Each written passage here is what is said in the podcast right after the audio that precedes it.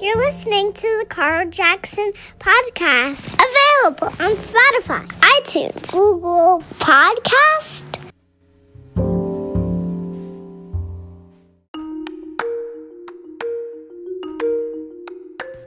Hey, you want to hear inspirational music and talk? Download the CJC radio app right now in the App Store. What are you waiting for? Download it now. This episode is brought to you by LadyArtLove.com. LadyArtLove.com is the online store that carries my clothing line, the Carl Jackson collection. So I hope you check them out. They are the official sponsor of this episode, LadyArtLove.com.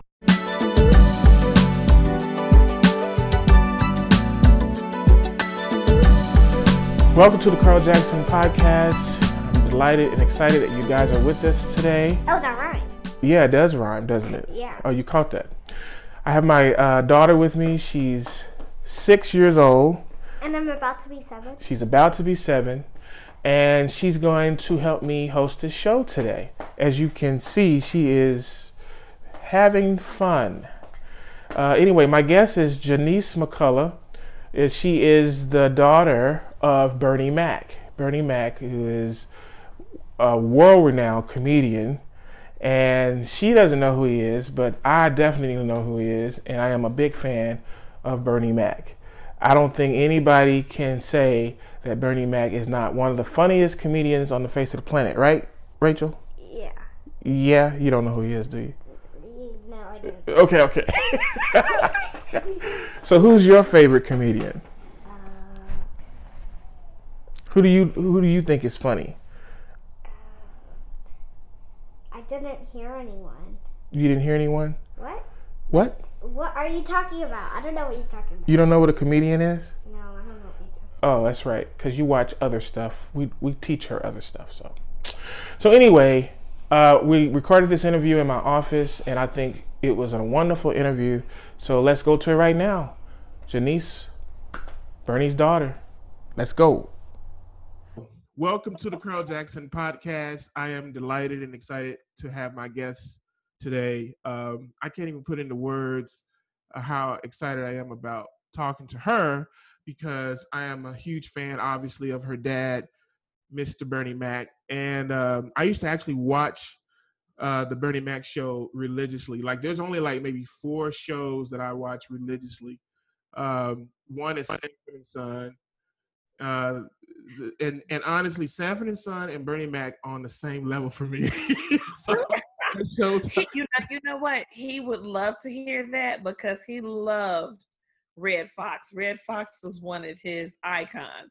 Really? That would, I'm, oh yeah, that would. He'd be humbled to to hear that.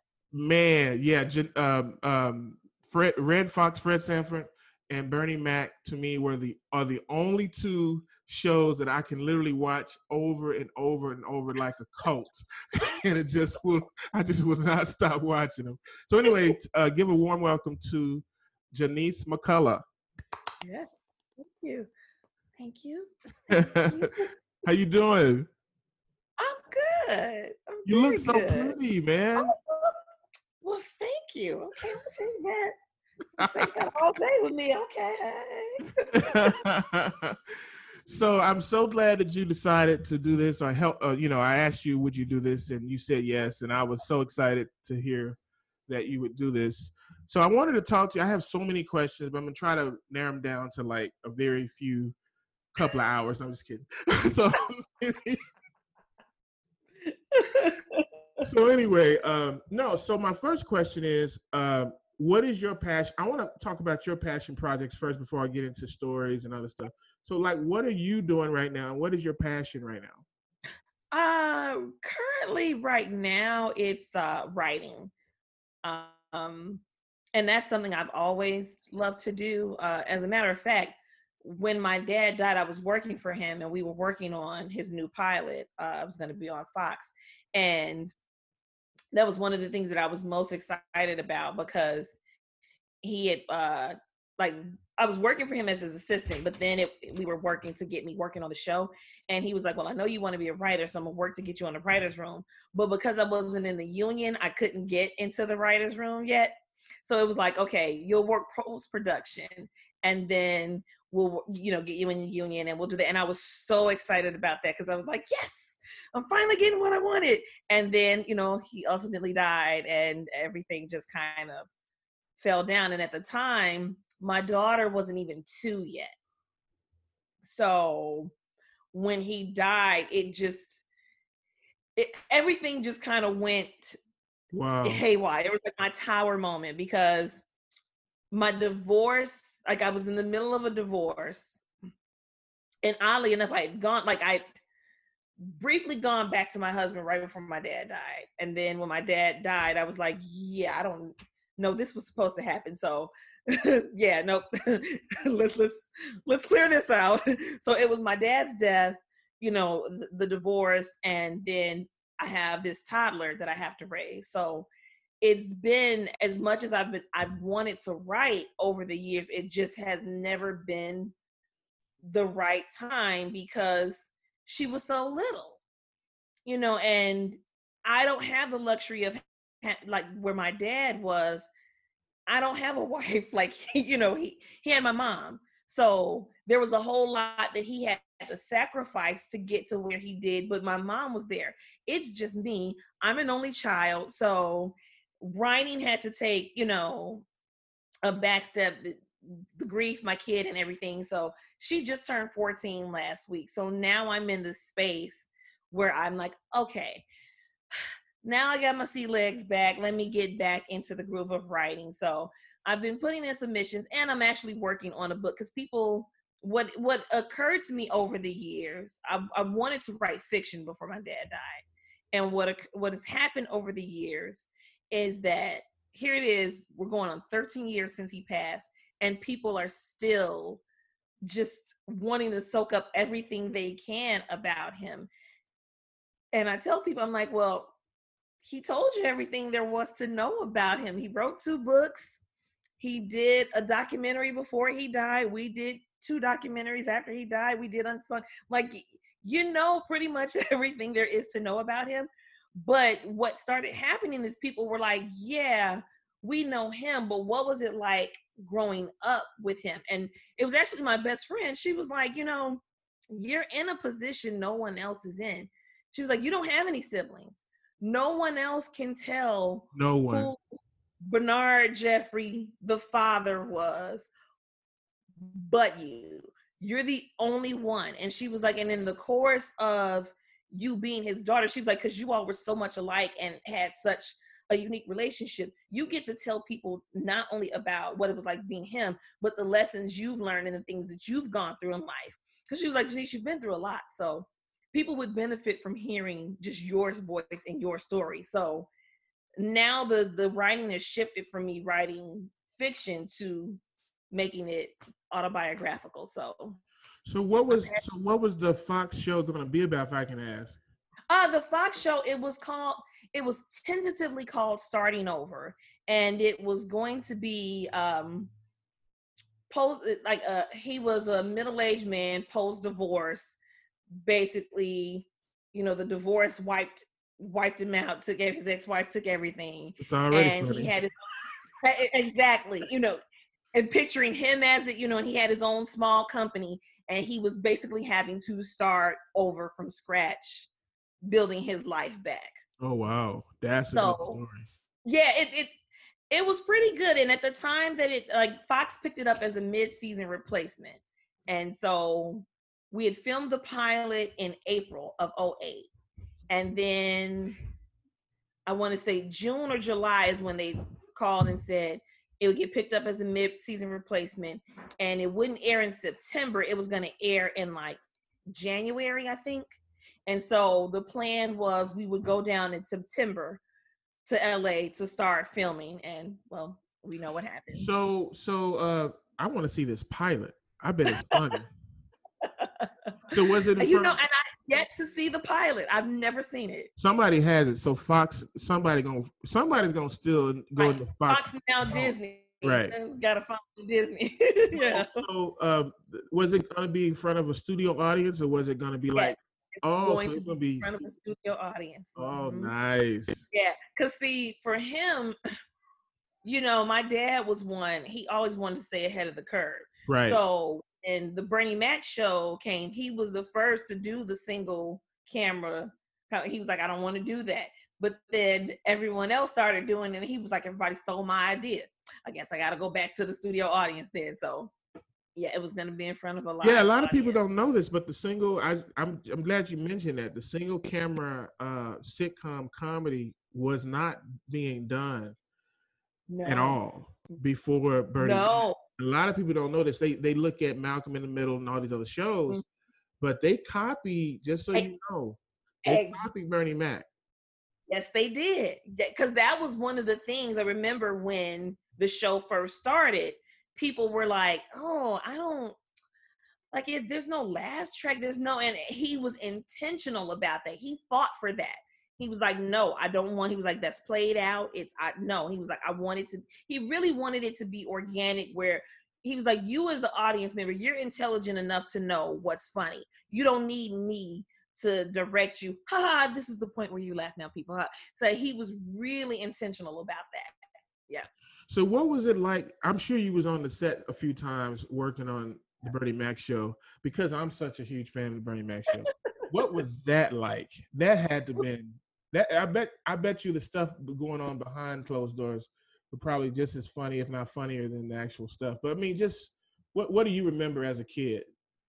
So for me, what I remember at the time that he got the show, I was just finishing up grad school. So I wasn't working for him yet.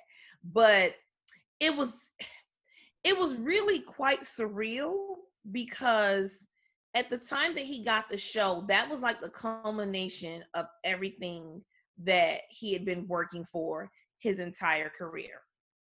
So here it is, you know, I I've got to have this front row seat to my dad just going from this step to this step to this step. So ultimately now, bam, here's the thing that he's always said he's wanted and he has it.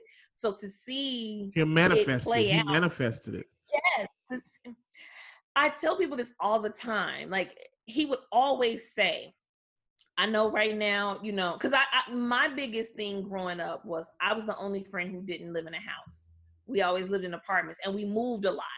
And I would always be embarrassed to have to go to my friends, like, okay, that's not my number anymore. This is my number. Okay, that's not my address now. This is my address. You know, while Mhm. everybody else had a home. And he would always say, I know we don't have a house, but we have a home. I know we don't have the thing, you know, I know we don't have a car. We're on the bus and your friends have car. He was like, I know. He was like, but just hold on. He was like, Daddy's gonna be rich and famous one day. I promise you. And everybody's gonna want to have what you have. He was like, I promise you. And as a kid, I was just like, okay, Dad, you know, because he was Superman to me. If you say Right. it, it's gonna Right. happen. Okay. He could have worked at yes, he didn't care. Right. Well, he did. Like my dad had some of every job imaginable. Like Wow. he used to work. He was the manager at um this restaurant, eh, local restaurant here in Chicago called Doc's. And days my mom didn't want to cook, you know, she we go pick him up, and she'd be like, "Go tell your dad what you want." And I'd happily run in like, "My dad's the manager. I can have whatever I want on here. I want a fish wish sandwich. I want fries. I want a shake. I want like." And it was just like, "Yay!" right, right. That's hilarious.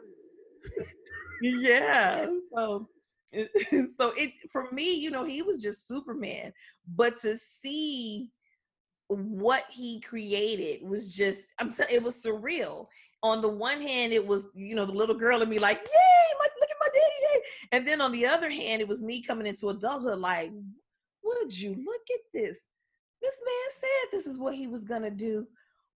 Wow. So it was that was a huge part of it. And then just to see the creative process behind the scenes and to see what he created. The beautiful thing about my dad and you'll hear this from a lot of people who work with him my dad was very big on peace and harmony and just bringing everybody together that he if you work with him you were family. That's how he looked at it. And so for him, he was very intentional about creating the space where everyone felt welcome. Everybody knew they were part of the team. And, you know, one of his favorite things, he's like, I- am not a star, you know, star.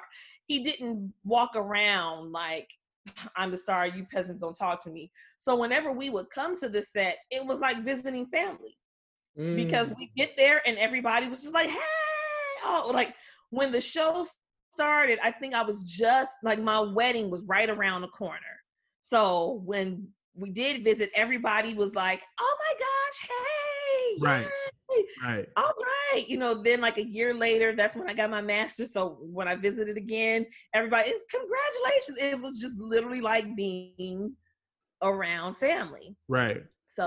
Wow. So so um tell us a little bit about your childhood. What was that like being with your dad? I guess really because it sounds like you're saying um, he really didn't get to that point that he dreamed or manifested until you were grown. Oh yeah. Um so what so what yeah, so what was that like as a as a child hearing him say these things and not really ever seeing it or seeing glimpses of it but not understanding it maybe? It was you know, it was all I knew. So it was just pretty much normal to me. Like when my parents got married, my mom was five months pregnant. So I was born four months after they got married. And I was still people like I grew my parents and I we grew up together. Because right. they were they right. were eight wait, they were 19 when they got married. Oh wow. Two weeks later, my dad turned 20. Four months later, I was born. So we wow. grew up together. right.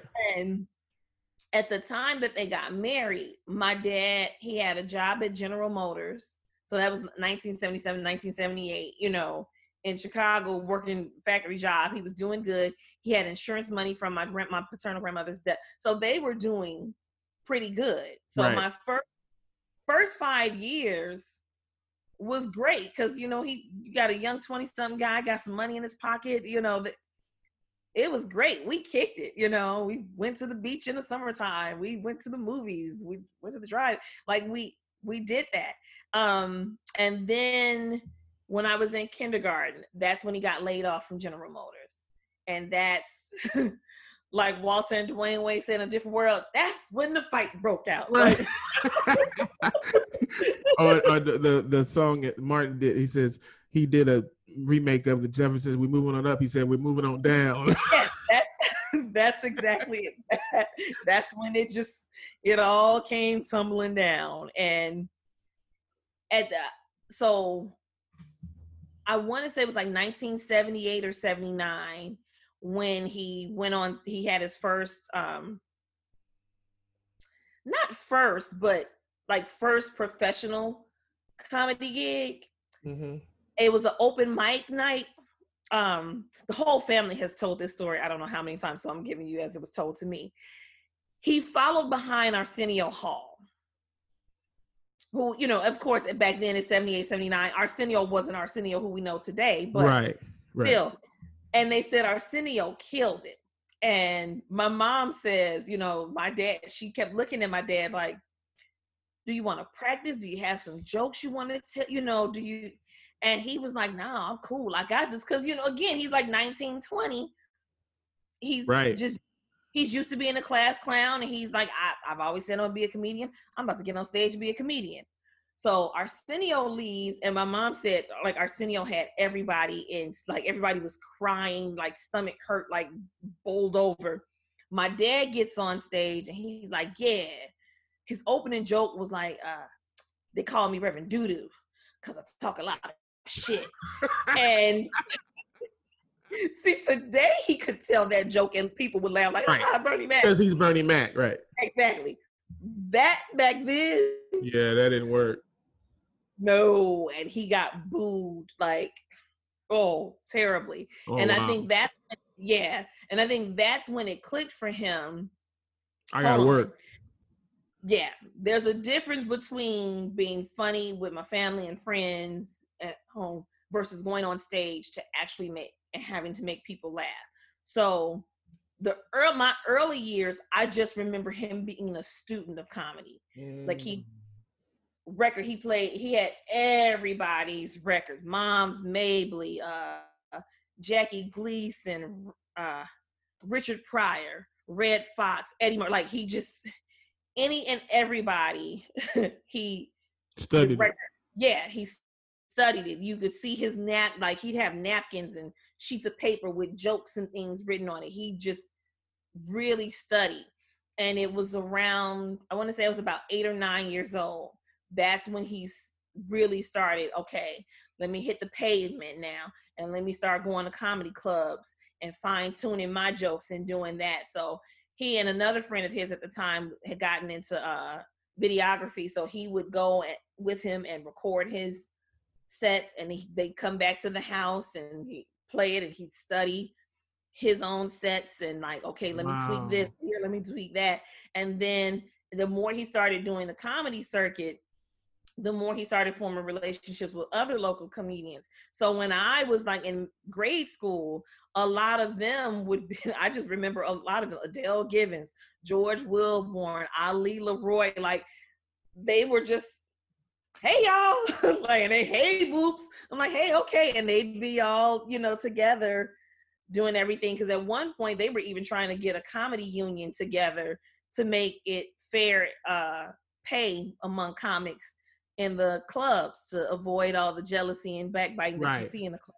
Right. Yeah, so that's what I saw like my early years, and he just kept kept hitting the pavement, kept doing it, and then this little thing called Def Jam yep. came along. Oh yeah. Uh, seventh grade was when he did his first. I was in the seventh grade when he did the first one, the stir like coffee in the yellow sweater with the glasses. I ain't scared of you.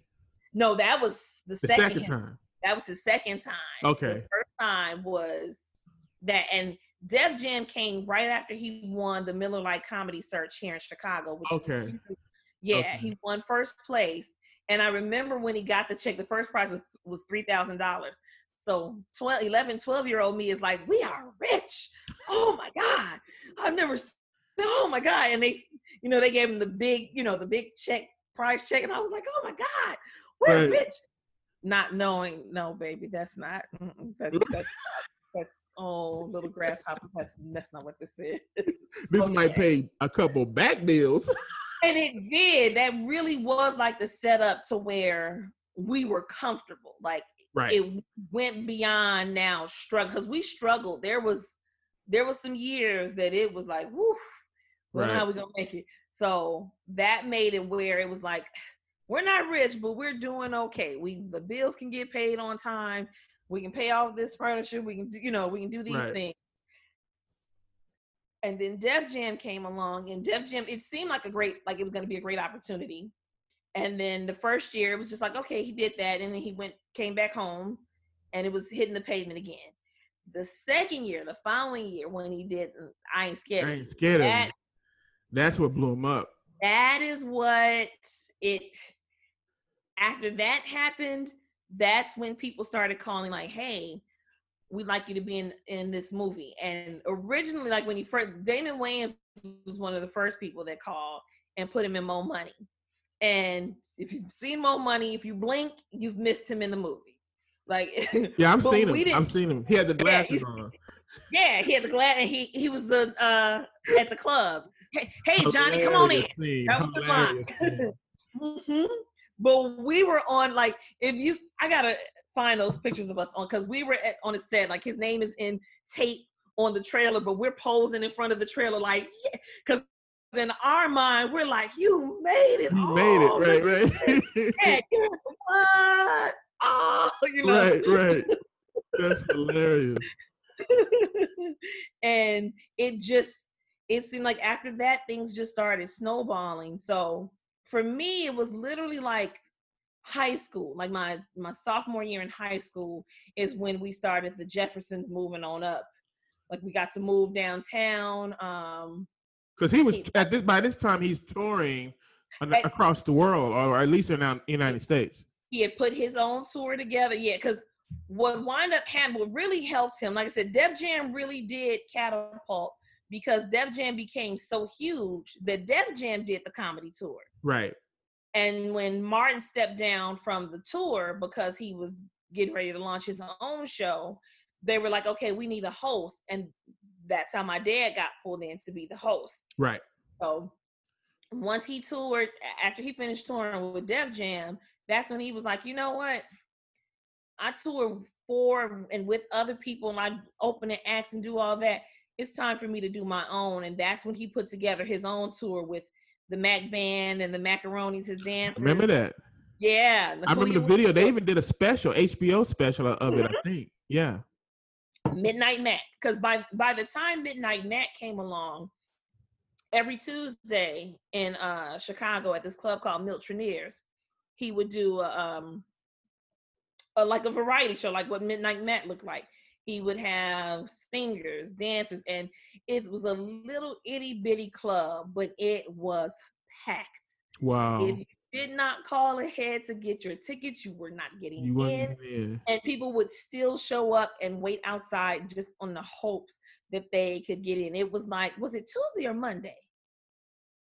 Either one, one or the other. But yeah, people would just it that was the place to be. And HBO got wind of it. They sent uh, the scout down to look at it, and that's how he got the deal for the show. So he set up his own tour.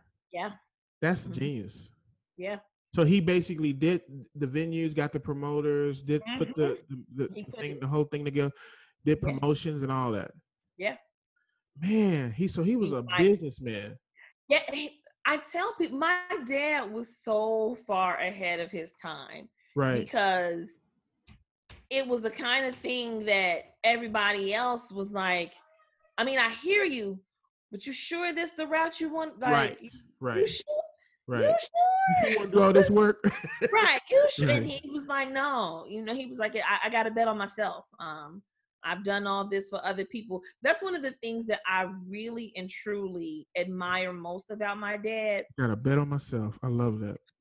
Well, you know, he was the type of person, and I always like I've envied this about him since I was a little girl.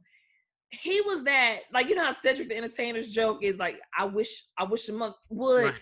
That right. was my dad. I wish you would tell me I can't do something. Mm. Watch, watch and see. Like tell him he couldn't, and he's like, okay. Wow. Watch me, and he would make, and he he did. He put together his own tour, and it was. I don't think I'm not even sure once he was able to see the results of what he was able to create, like you said, what he manifested, I'm not even sure if he saw the res- like it when he visioned it in his head. Right. I think once uh, it was bigger. we would have conversations, especially once. Yeah, once I became an adult, we would have conversations about, and he would just go, "Man, did you ever think?" And I would just, we would just look at each other like, "Do you see this? Like, are we looking? Do you see this? Do you remember from where we, like all the way back then when we were talking about making this happen. And so So I'm gonna be a little controversial. I wanna know. Um so I've I've heard so many rumors about the whole Steve Harvey Bernie Mac thing. And I'm gonna be honest with you, I read I read a GQ article. Article the and, interview my dad did? And your dad went in. He did. Yes, he did. So and he meant and he meant every word he said. Yes, he did. So let me ask you this from your perspective, and I, you know, I'm not trying to have you throw anybody under the bus, but from your perspective, what do you think the real issue was? I'll tell you what I think it was. I think it was just reading the GQ article. Mm-hmm. I think it was Bernie Mac was like, look, I ain't hating on nobody. I want everybody to get theirs, but you're not gonna step on my toes. That's exactly. And, and the minute you step on my toes, then I'm gonna have to cut you basically. that, that is exactly what his because my dad was always and he would tell you this room at the cross for everybody. He was never one to stand in the way of anybody else's anything. Like George Willborn to tell you, there was a um, I can't think of what contest it was one year. And I think it was right after my dad had won the Miller Lite Comedy Search and he was telling George that he was going to enter. And George was like, Man, I was going to enter it. And so my dad was like, Oh, well, you go ahead. I won't enter it then. You go ahead. And George was like, no, we can both get. And he was like, no, because I just won that. You go ahead and have your moment. And like, that's just how he was. But when it came out that Steve was working to sabotage his stuff, that's when it was like, oh, okay. You done did it now. Okay. All right.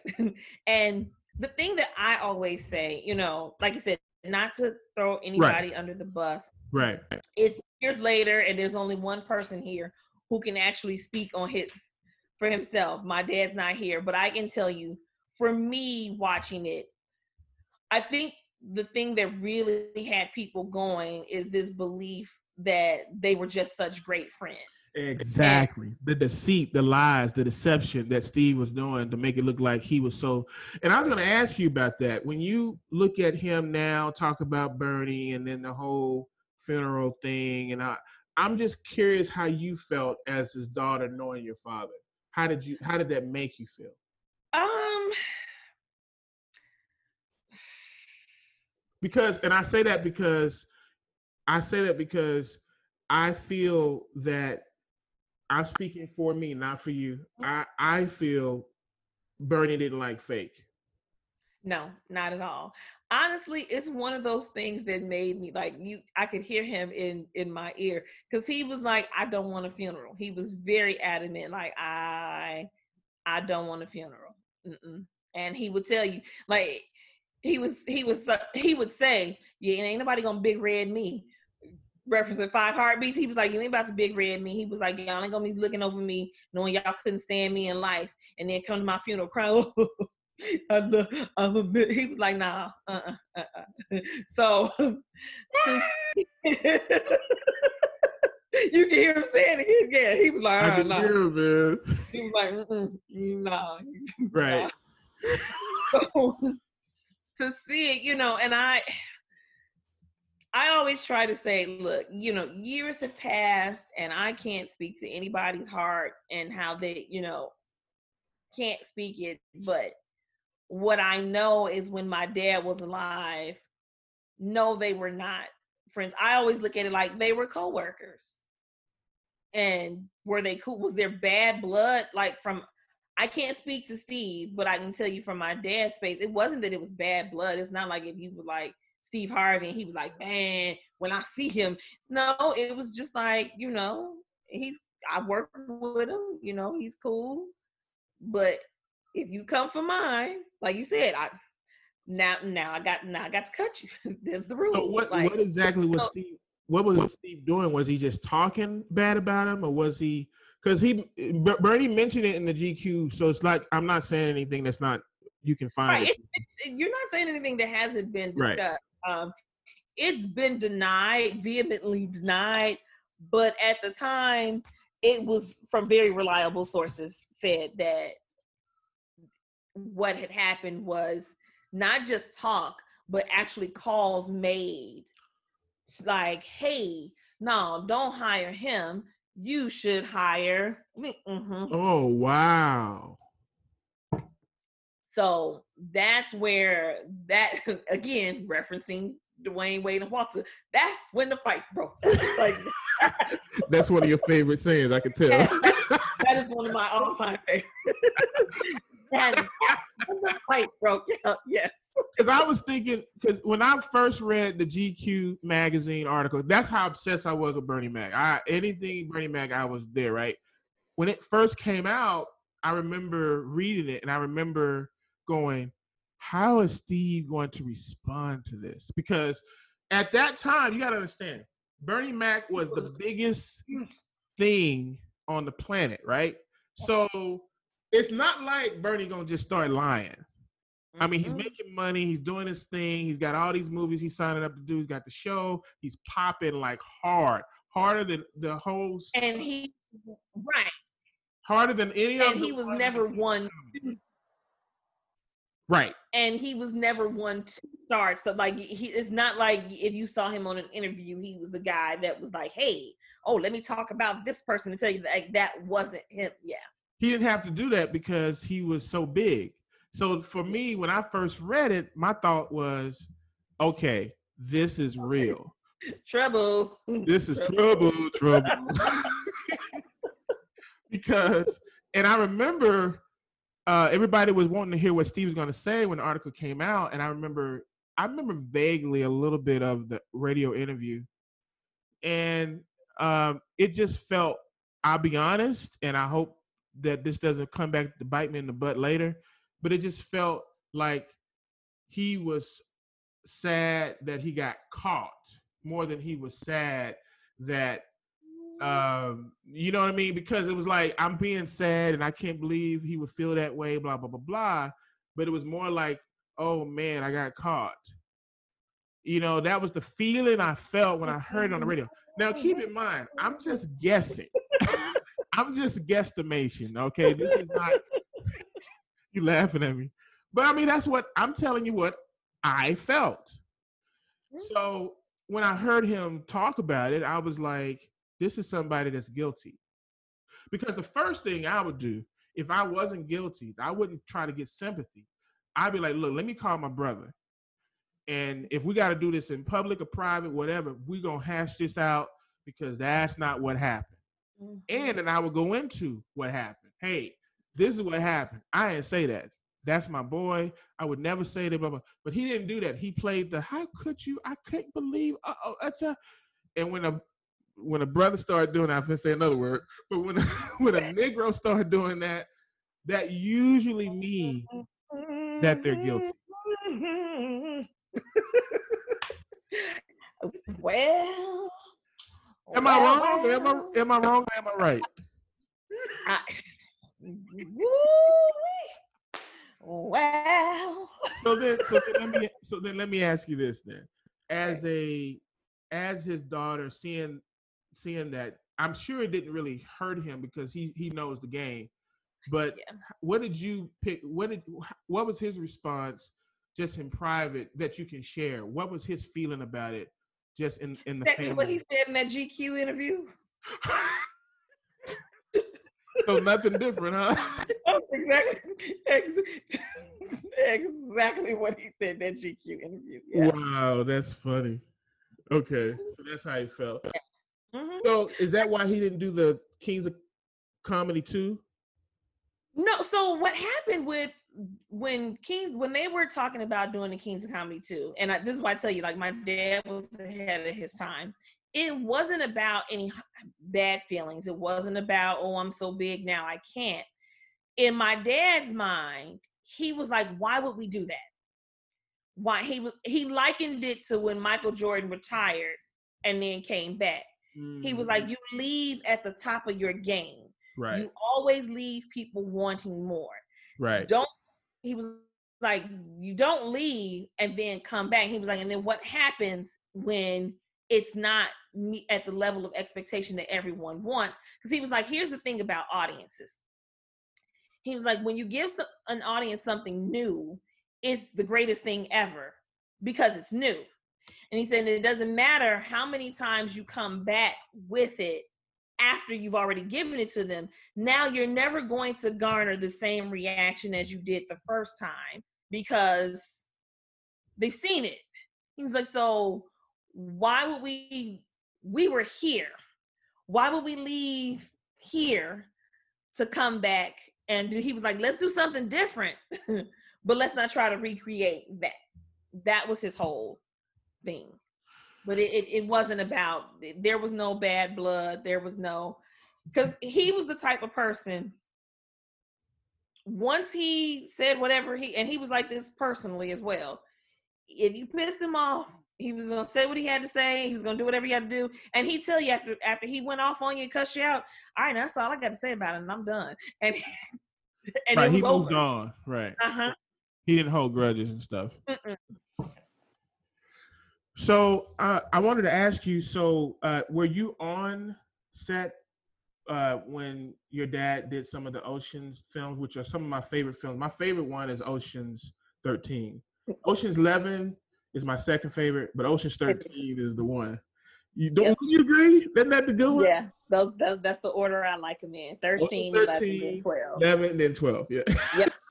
that's exactly it. Yep. it is about 13, but 13, they just got it. They figured it out. Like they just it just worked.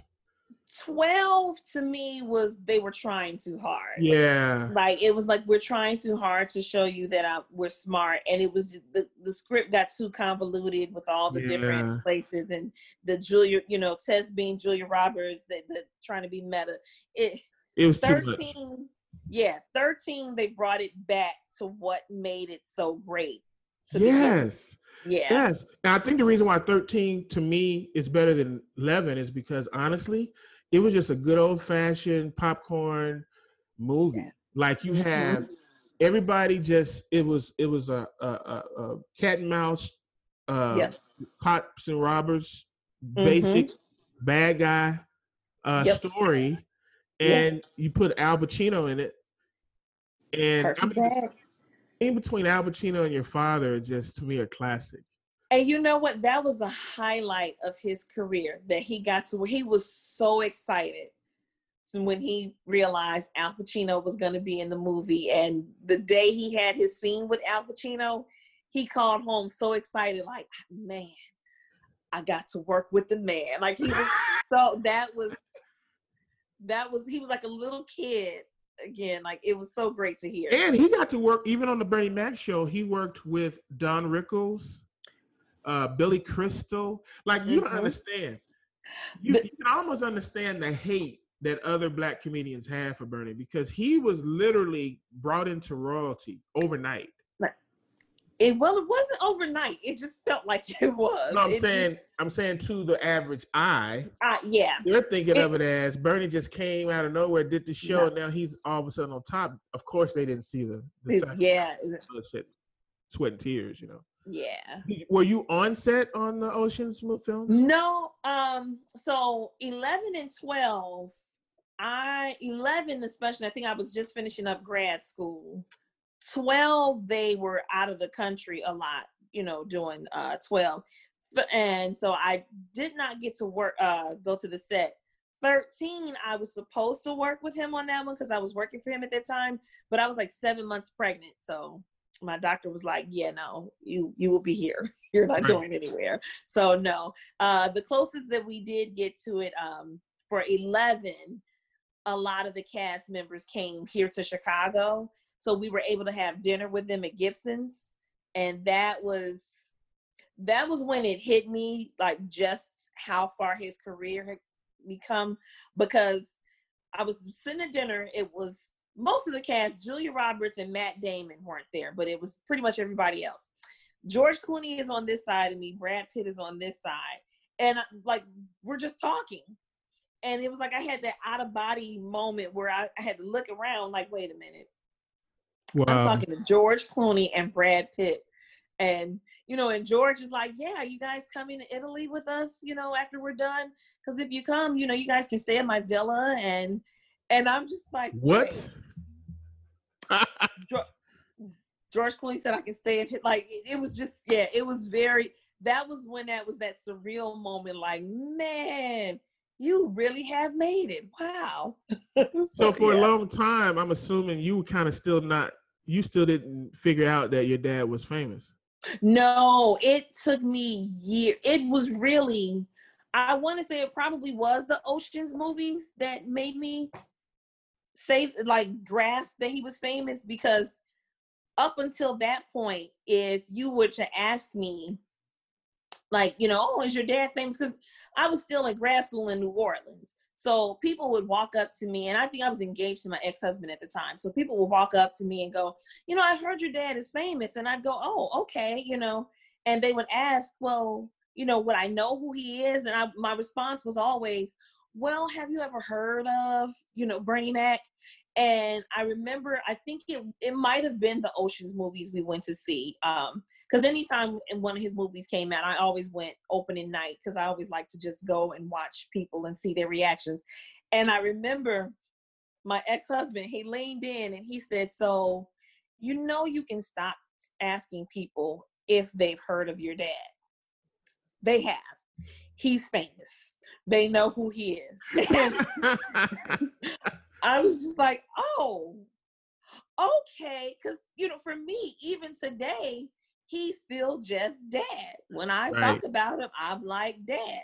the most you may get out of me, I may call him by his full name. I may say Bernard Jeffrey, but I'm still not like Bernie Mac, and he was famous. So it was it was getting that my brain to the synapses to connect on that was just like my dad's famous, huh? Like yeah.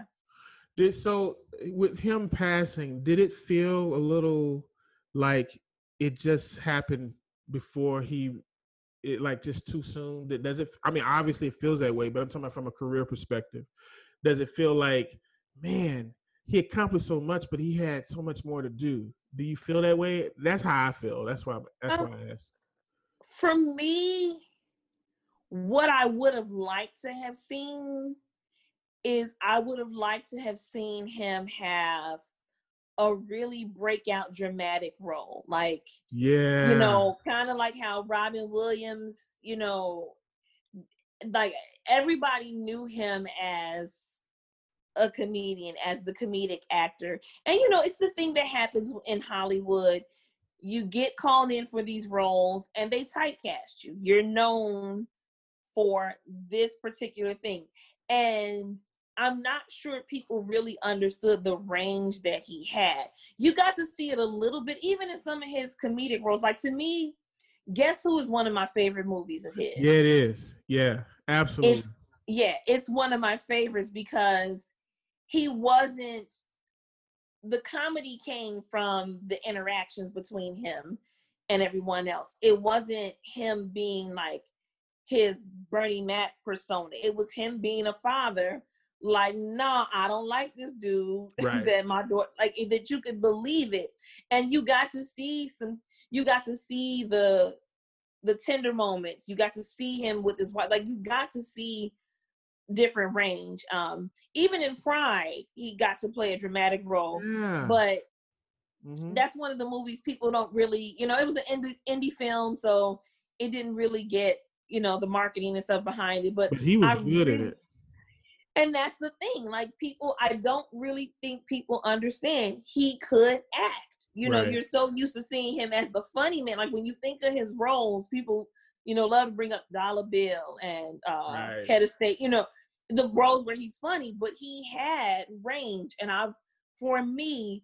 that's the one thing that I hate. I, I just I wish he had gotten to have like like that Robin Williams Good Will Hunting role where yeah people realize, man, okay, this dude, yeah, he can really act.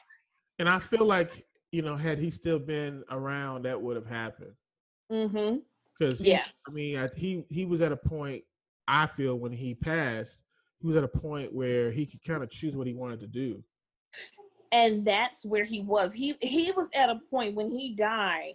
He was at the point where he was now starting to look at other avenues besides just doing comedy. He did want to do a comedy special.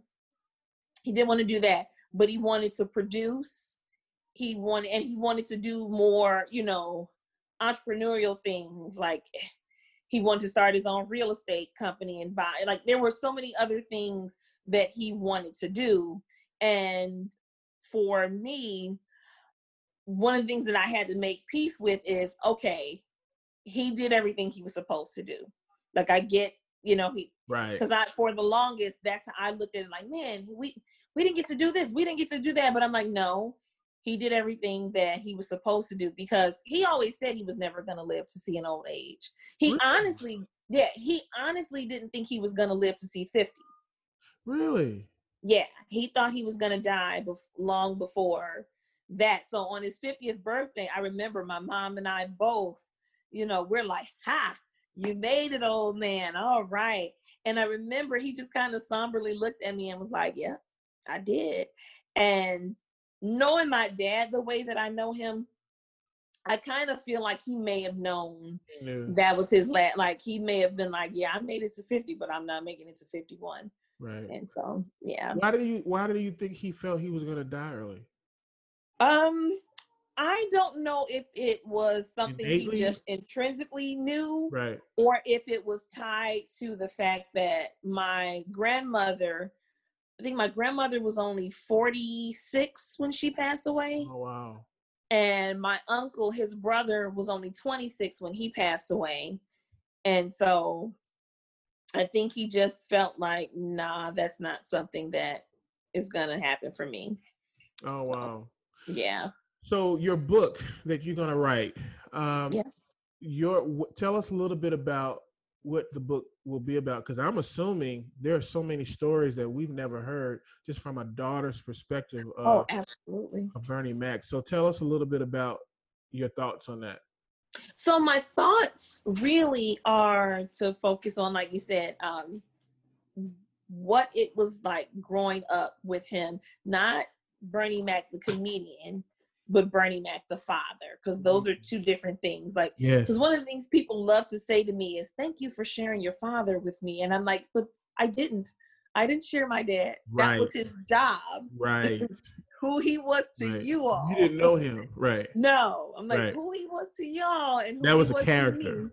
He played Yeah. a character. Right. Yeah, and he played it well, and he did his job well. But for with me, that's it. And you know, as an only child, especially because that was one of the things he used to love to tell me.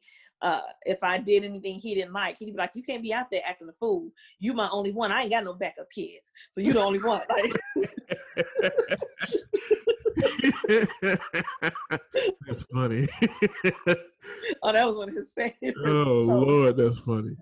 yeah so for me it's i right now what i'd like to do is write from a space of lessons that i've learned from him as my father uh lessons that i've learned just from watching him and becoming a man and the lessons that he's helped me to learn in my own life because for him his avenue was comedy.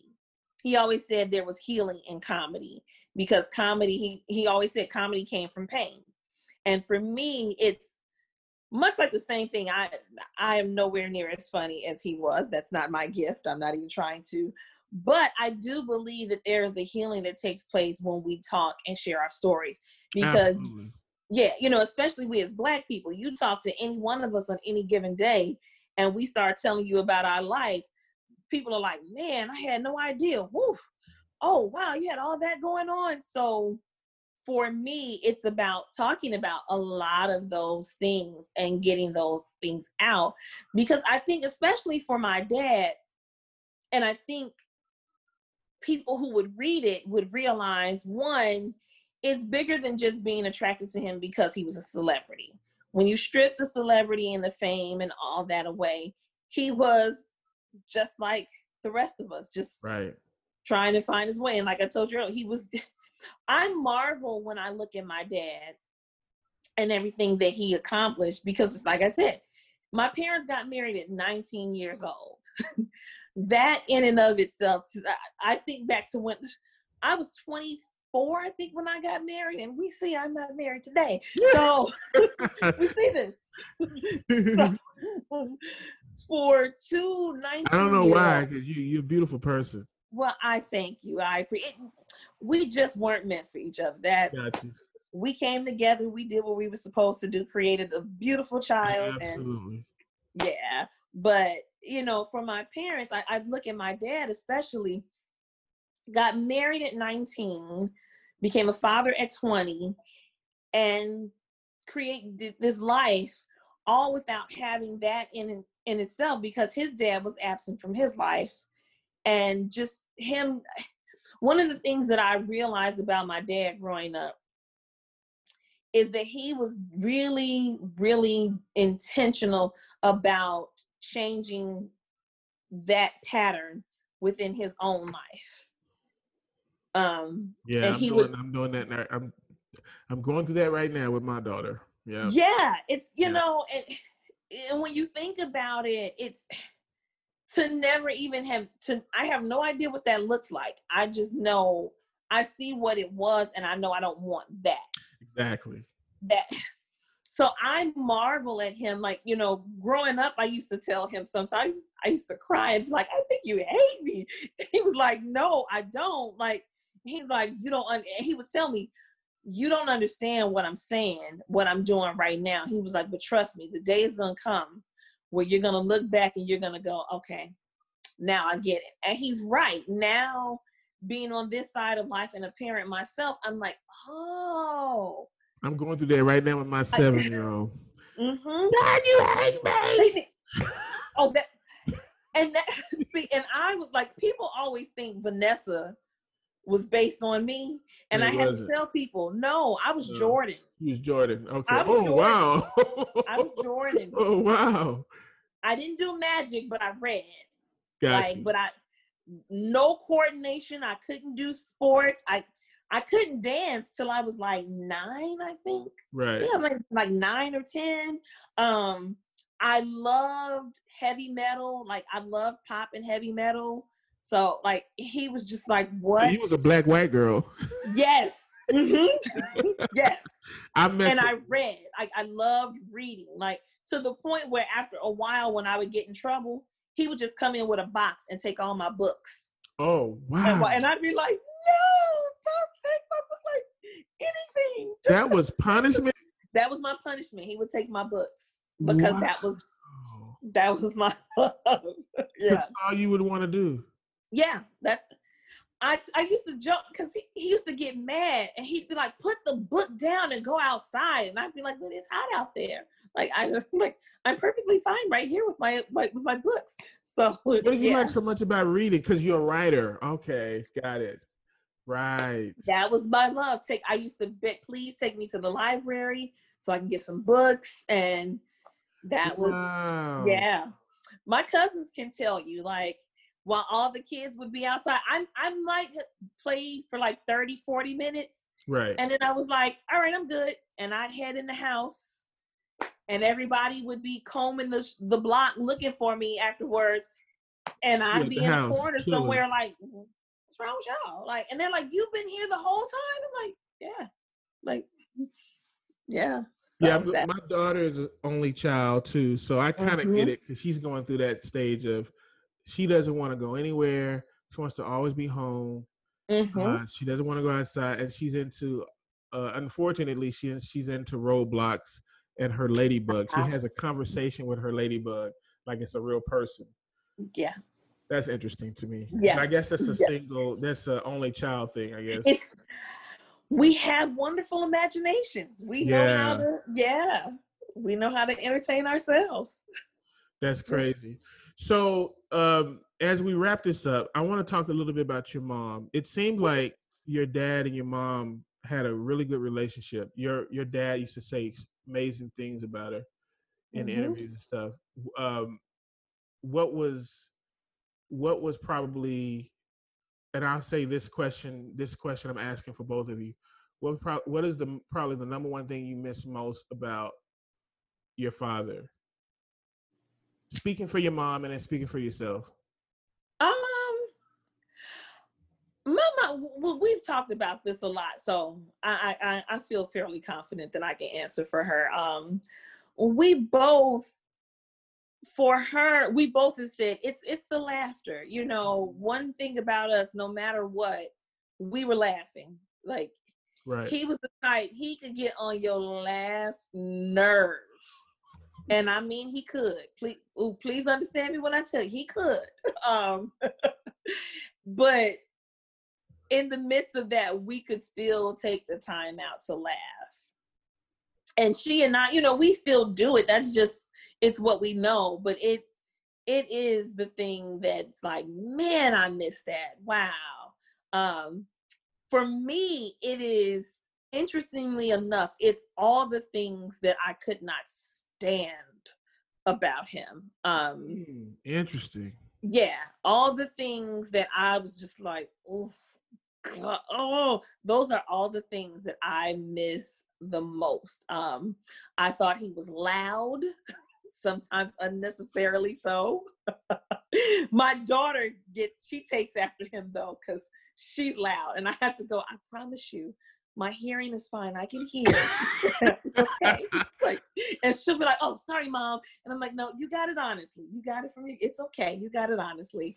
Um, I, and I miss my dad was that one person in my life who, even if we didn't agree, I knew he was going to hold me accountable, and Mm, he he was that I'm not afraid to hurt your feelings type of person. And I miss that. I miss that a lot.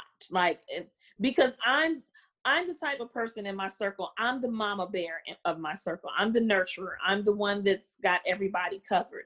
So when it's time to like, you know, pull my coattail, I'm I'm pretty objective and I can do it myself. But there are times when I'm like, okay, you know, tell me, you know, and all my people are like, oh no. Right.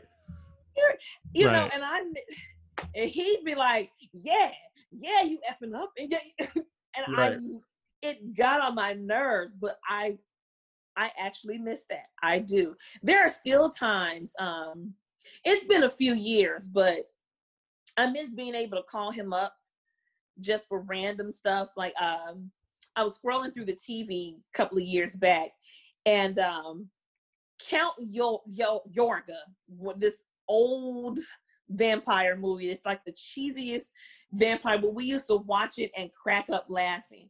And I picked up the phone and was getting ready to start dialing, like, and I had to catch myself mid dial, like, oh, Wow. Yeah, I can't call you and tell you that because you're not here. Okay, yeah. So it's those are the things that I miss most.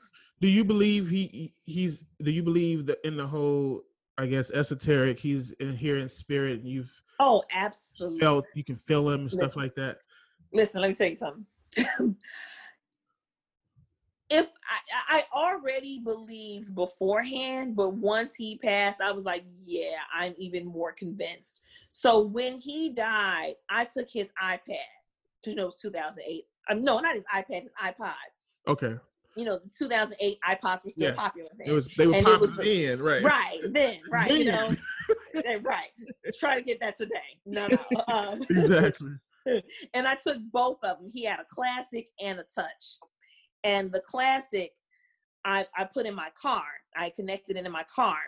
So what would happen, and it would only happen when it was a song I really liked and I would turn up. The volume would just randomly go down. Just without the it it wasn't like it was a glitch like that it would happen every day or every time I was in the car. It was, uh, and usually it happened when I would go, "Oh, this is my jam. Hey, this is my jam," and turn the volume up. The volume would just go down, and I was like, "What in the world?" And every time that I would say that or look like what happened, something would jump into my view with his initials, either a license plate or wow. a truck or something always with his initials. Like, and I'm like, oh, that's how, okay. So that's how they communicate. Right. Mm-hmm. Right. Yep. So it, I'll never, one of my lowest days after he passed, um, he may have been gone like three or four years. And I just, it was just one of those days that I was fresh. just like, I, yeah. I miss my dad. I this is like man, forget all of this. And it was snowing here in Chicago, so and I was out of salt for my driveway, so I went to um, the hardware store to get some salt. And I came into the parking lot, and I went to make a left turn to go to park. And just as I was trying to make the left turn, uh, this car cut me off coming from the opposite way. And I was getting ready to be like, man, forget you license plates was BJM five. Bernard Jeffrey McCullough. He was born on October 5th. Oh wow. So then I was like, okay. Then he took the spot that I wanted, and I was like, oh, forget you. So I went down the another lane and I almost missed the spot. It was a better spot than the one I chose. And the car next to the spot that I saw B Mac five. Oh wow! like, mm-hmm. That's crazy. So yeah, like I said, if I didn't believe before, I was like, okay, yep, I okay, yep, I get it. Yep, you're here. Mm-hmm. And I've had dreams like, and not the okay. This was me. Like there are things he said and done in the dreams that I'm like, you wasn't even alive when that happened. So how would you know to tell me? Okay, all right, yep. Mm-hmm. So, wow. did he did he film his show in Chicago?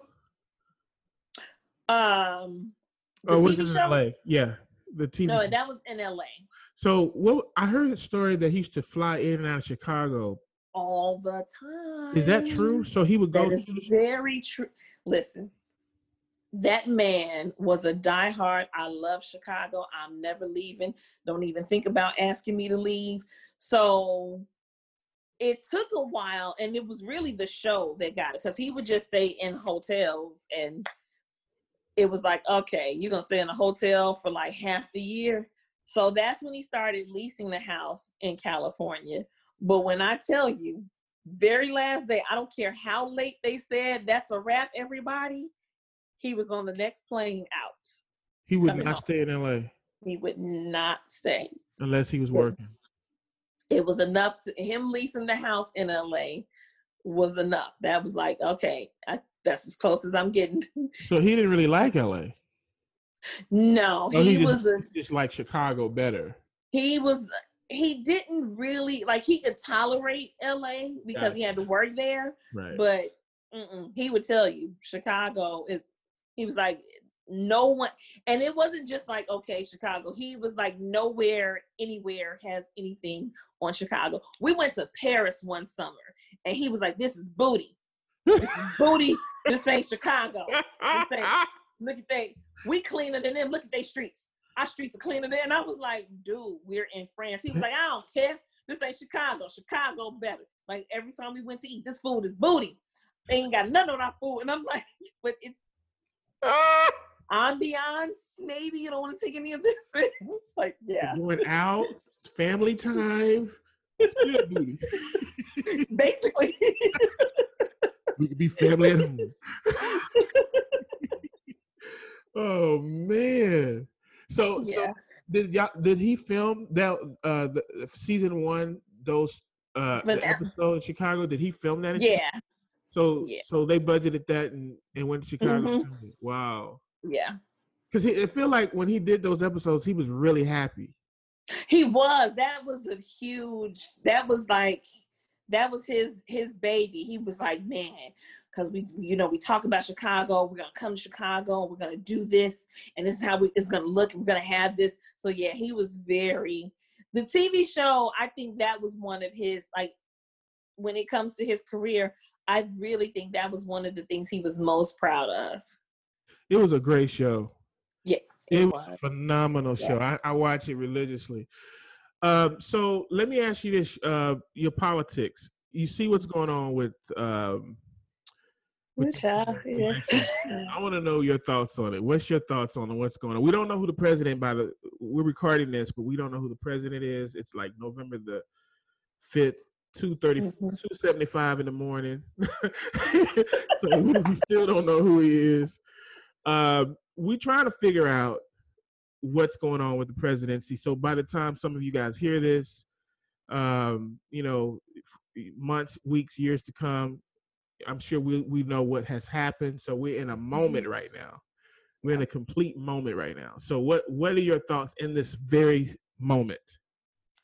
my thoughts are is playing out exactly how I figured it. So back in 2016, when we were going through this, uh, I remember like everybody kept going, Trump's not winning, Trump's not winning, Trump's not winning.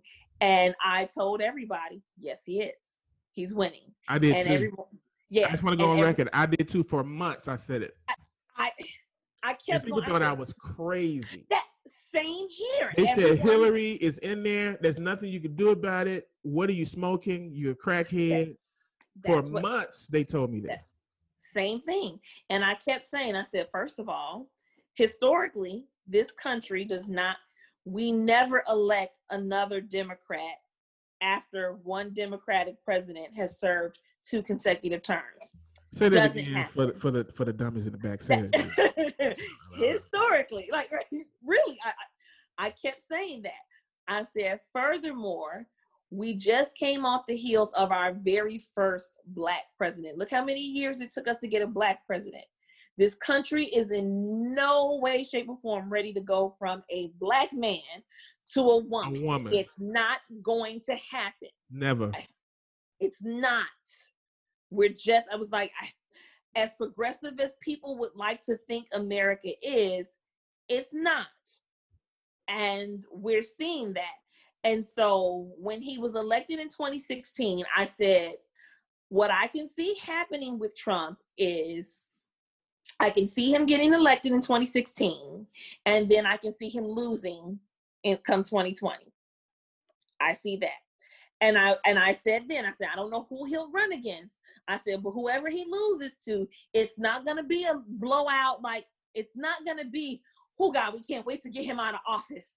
Go. It's just going to be it's I, and I said I was like, we're going to be kind of down the middle. I said, and what's going to do it is you're going to have all the first time voters, all the 18 year olds who are like, oh, no. I was like, because if you're counting on like my age and older, forget about it. Forget about it. they're they're done. You you, you forget about them.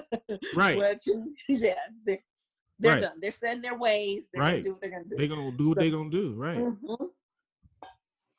So and as this has been leading up and coming to it, I said then, like when everything started, I said if if he loses, it's going to be basically a fool because he does not want to lose. I was like, I, I don't particularly believe that he's interested in being president, but I don't I believe the idea of losing is worse to him. And I said, if he loses, He's going to drag this out in court. He's going to start suing. It's going to be recount after recount after recount. He's going to make it as difficult as possible to get him out of office. Why do you think he's so difficult? Um, and I don't want to take sides. I'm not trying to take sides. I'm just trying to figure out. Even Republicans say this. They think he's mm-hmm. just sometimes people feel like he's a man child. What do you think it is in his mind that makes him just not want to go, all right, whatever they say, I'm out, peace? Privilege.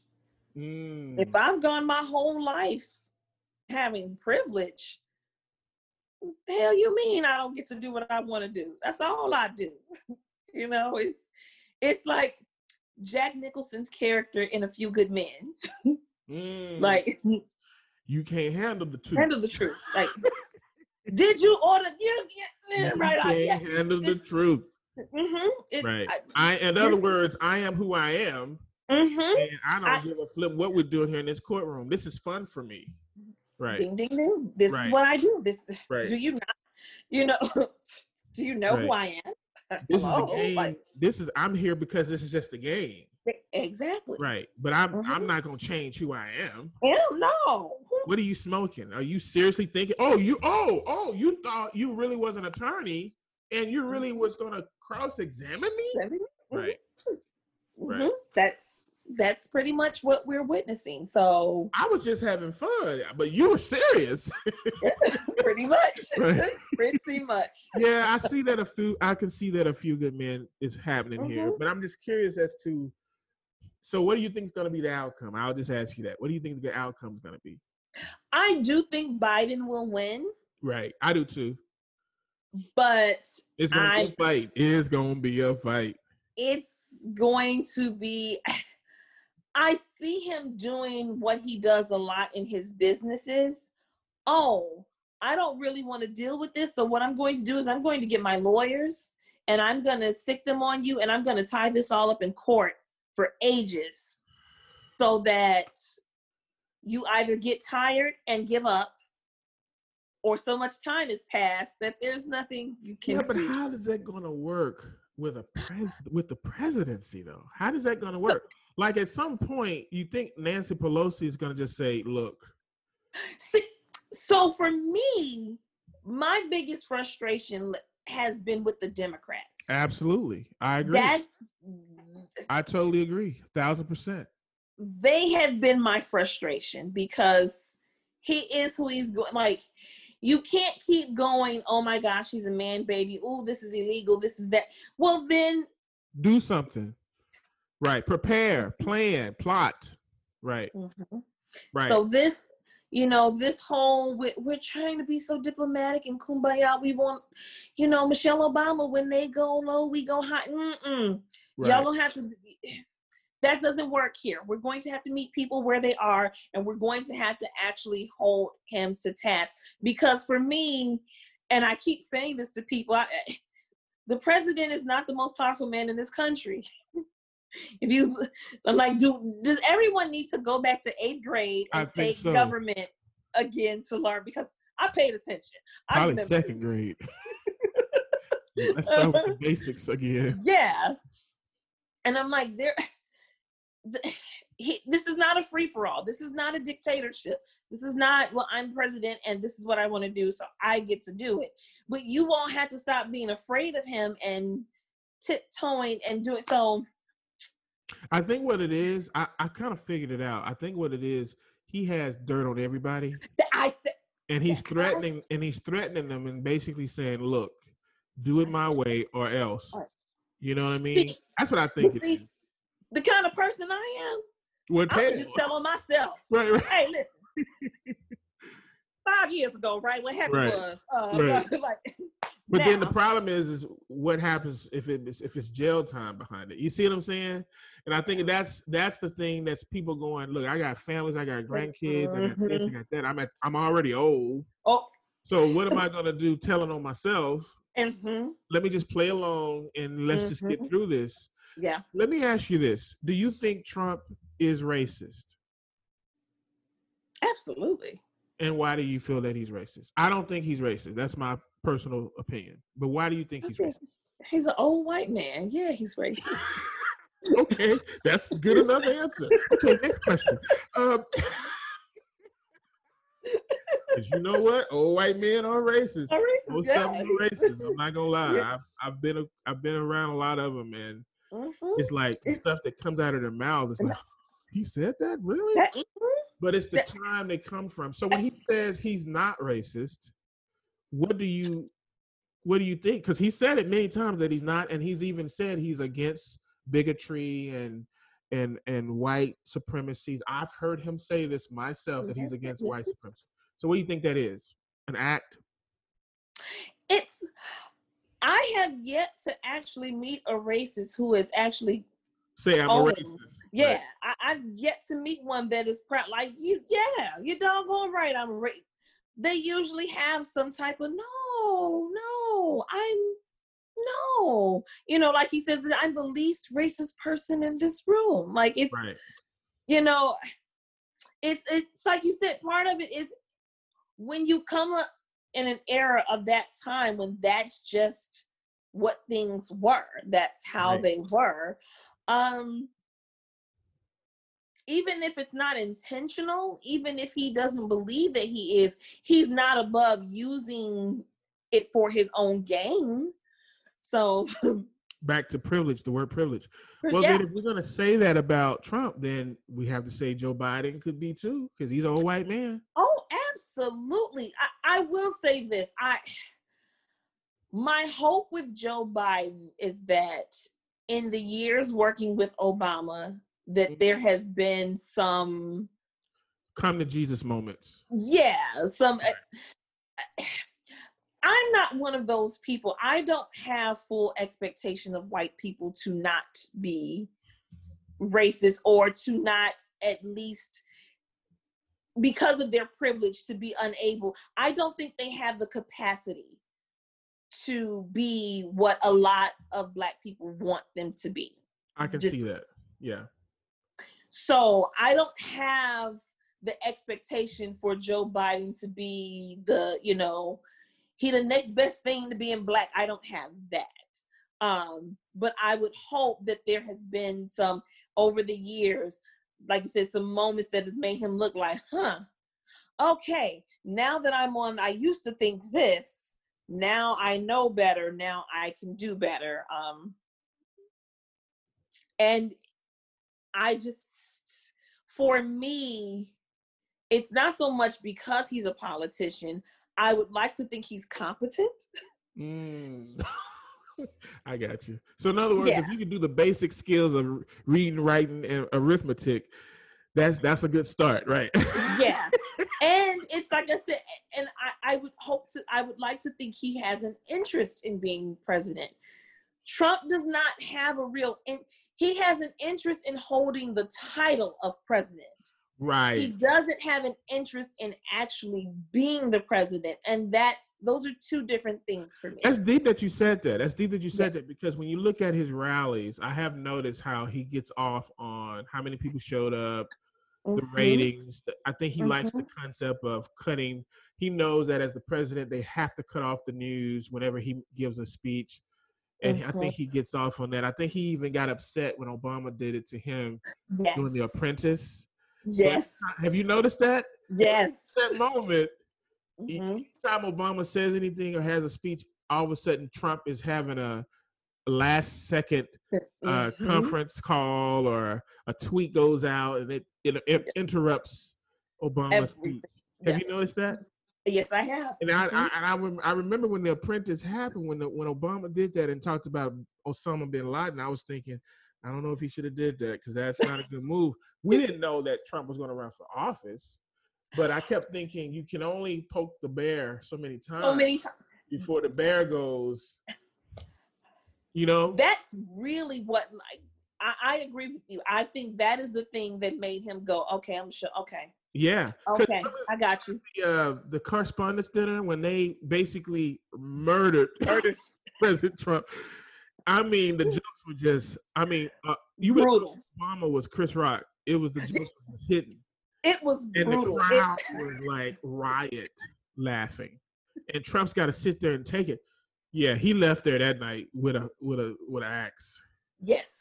We yes, we actually we, so we should be mad at Obama then.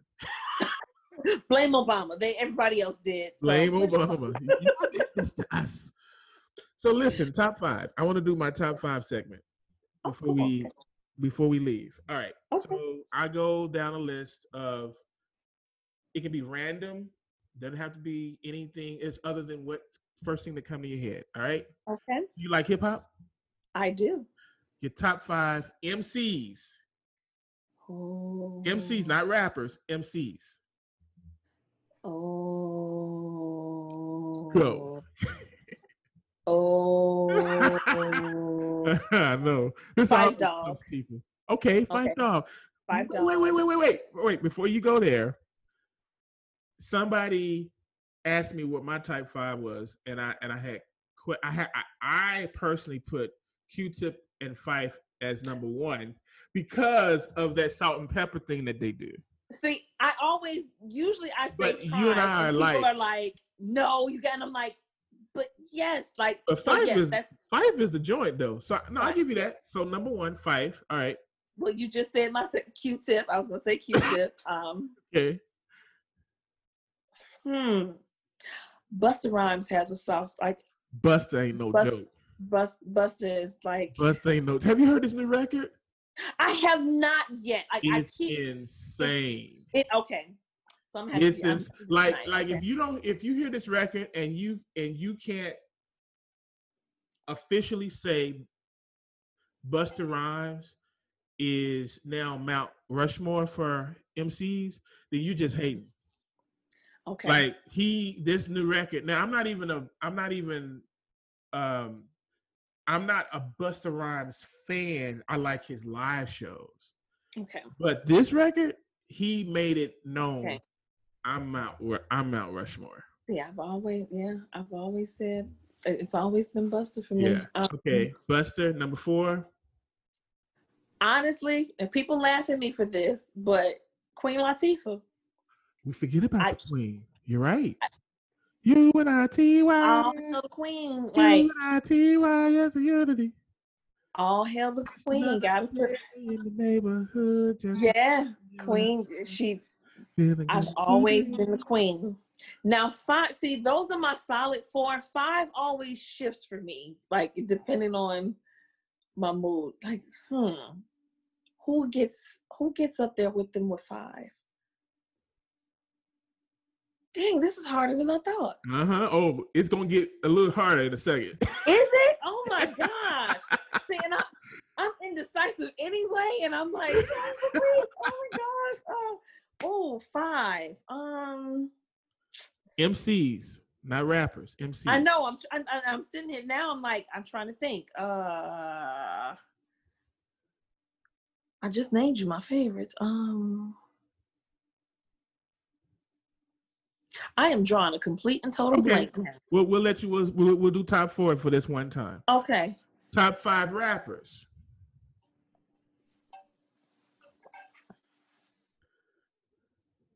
Doggone it. Um, You can always say pass if you want to pass. come back to that. one. Like I'm like, hmm. Got you thinking, uh huh. yeah. Like I'm like, oh, I didn't study. Oh my gosh. Uh tough. Oh. Good.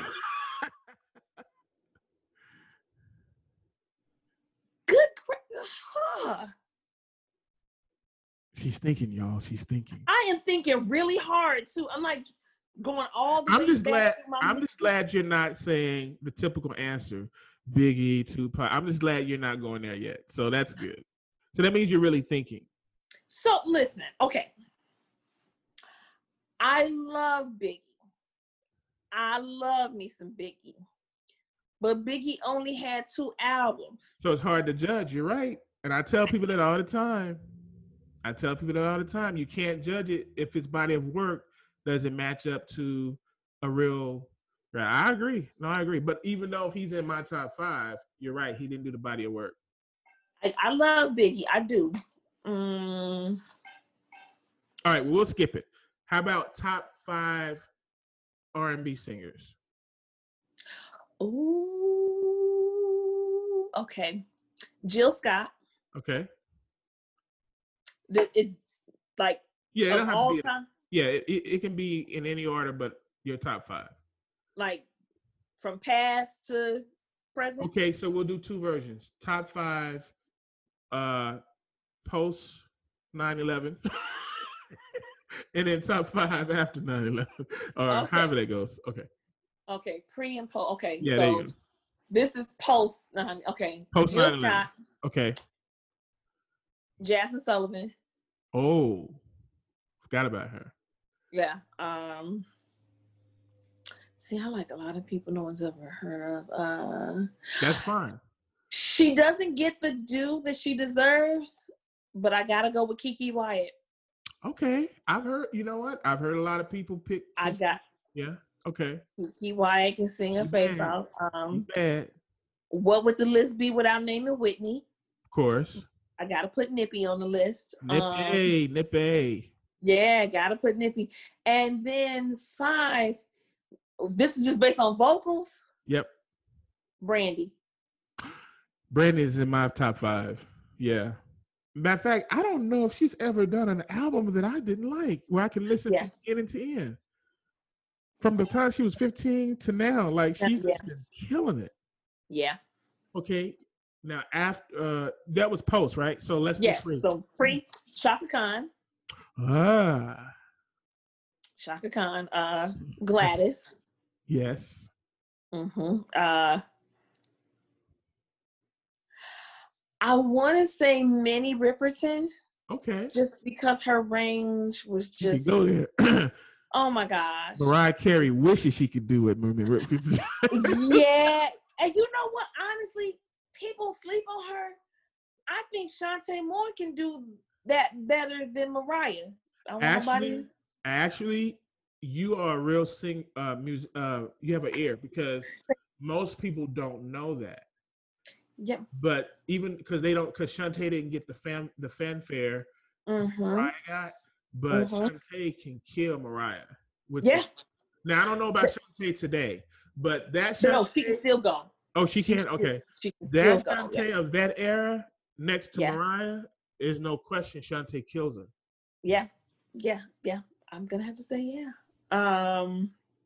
So okay, So you got two more. Patty. 'cause I Patty. just Auntie Patty just got a soft spot in my heart, and Somebody loves you, baby. yes, and granted she don't sound the same today but if you check her catalog check her receipts Dionne Warwick You know, is it you? Vu. Folks sleep on her. Deja, you know what?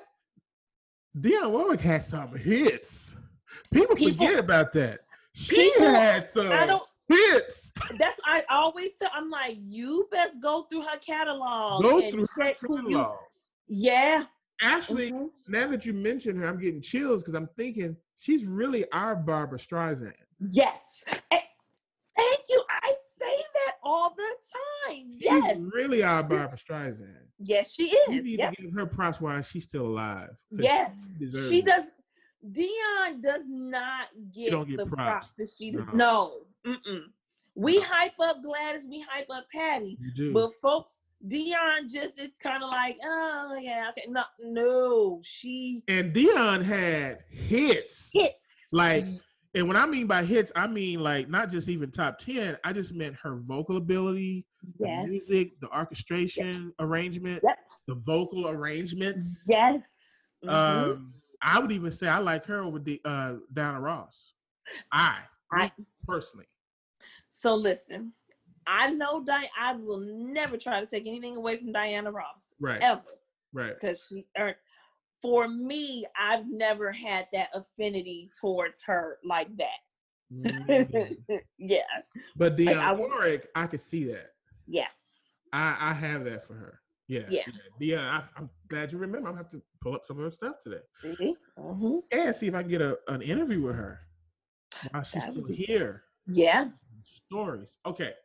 Uh top you are you into sports? Not as much as I used to be, but yeah. Uh in uh basketball or football? Oh gosh.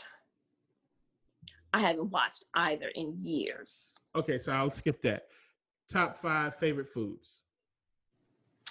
Top five favorite foods. Number one, chocolate. I'm a chocoholic, so well, that would be uh, you know, the, the thing for a chocolate girl. So, you know, there you go. yeah, yeah, That's what keeps you chocolate. That, all right now, yes. so chocolate number one. chocolate. Um, uh, sea bass. Like- Oh, okay. Yeah, that's that's my favorite. Um, I Cooked- how, how how how is your sea bass cooked? By the way. So I usually will pan fry it Okay.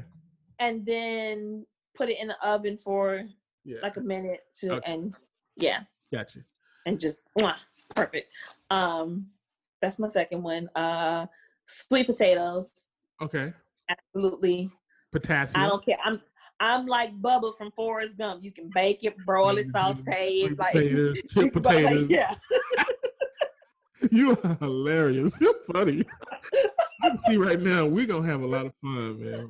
I come to Chicago, I'm calling you. Really? Because you're gonna be some fun. yeah, that's That's fun. uh baked chicken. Baked chicken. Yeah. I actually prefer baked chicken over fried chicken. I know my black card should be re- revoked for that, but that's just Okay. me. okay. Um I don't agree, then- but okay. I know. I, I, I, t- I say that, and people are like, "What?" And that was, and I think it's more affection than anything Mm. because one of the meals my mom used to cook a lot when I was growing up, it was baked chicken, crowded peas, sweet potatoes, and macaroni and cheese, and Okay. that was like that's the she- meal. and It, it didn't even have to be Sunday dinner. That was like, this is what we're having for dinner, and it was like, yes. So I think that's where it came from for me. Um, and then fifth, fifth would be, I don't know, because those Top- those are my so top four? Okay. yeah. You don't do breakfast food, stuff like that? I do. You know what? Pancakes. Pancakes. That's your I five. would- All right. There we go. Okay. Top five uh favorite uh colors. Purple, pink, blue, green, orange. Oh, I hit the I hit a spot there, guys. I hit a spot. Okay. Top five cities in the world. Top five cities in the world. Okay.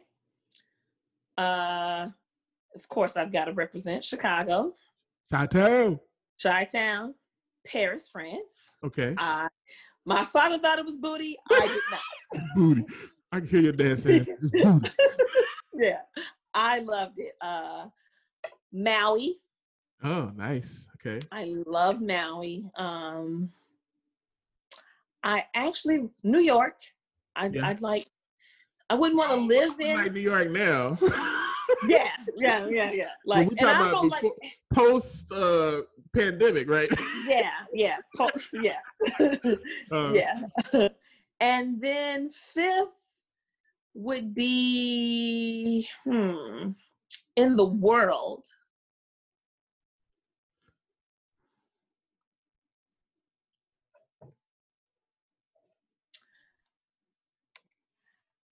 It's a toss up between Charleston and San Diego. Where I live, San Diego. Okay. Yeah. You like San Diego, huh? I love San Diego. I love it too. Trust me. Yeah. You know, about six years ago, my best friend and I, we took the kids to uh San Diego Legoland. for a vacation. Uh yeah, we did Legoland, For, uh, like the zoo the and all because yeah. the zoo is amazing. Like it's crazy. oh my gosh. It's zoo, we were like, what what? Yeah, I live like 20 minutes from it actually. Mhm. Oh wow, yeah. Yeah, we that was like, oh my gosh. And on the way back, my best friend was like, I'm in love. And I already San knew the she best- meant. Yeah, San Diego is the best city to me in, in the United States. To me, Yeah. I, I I'm from Dallas, Texas. Love Dallas, hometown. Hey guys, uh, but San Diego is like San, San Diego is San Di- like ugh. San Diego's nice, yeah. two more top fives. Okay. All right, your top five. So, I- so I'm only gonna do two more. So I'm gonna end with the third was gonna be the ending. All right, Okay. so two more top five. I'm sure which one I want to go with. Hmm. Hmm, because I have so Hmm. many of them. Okay, Ty, I'm gonna go. I'm gonna, I'm gonna hit a curveball on this one. Uh-oh. Okay. Top five.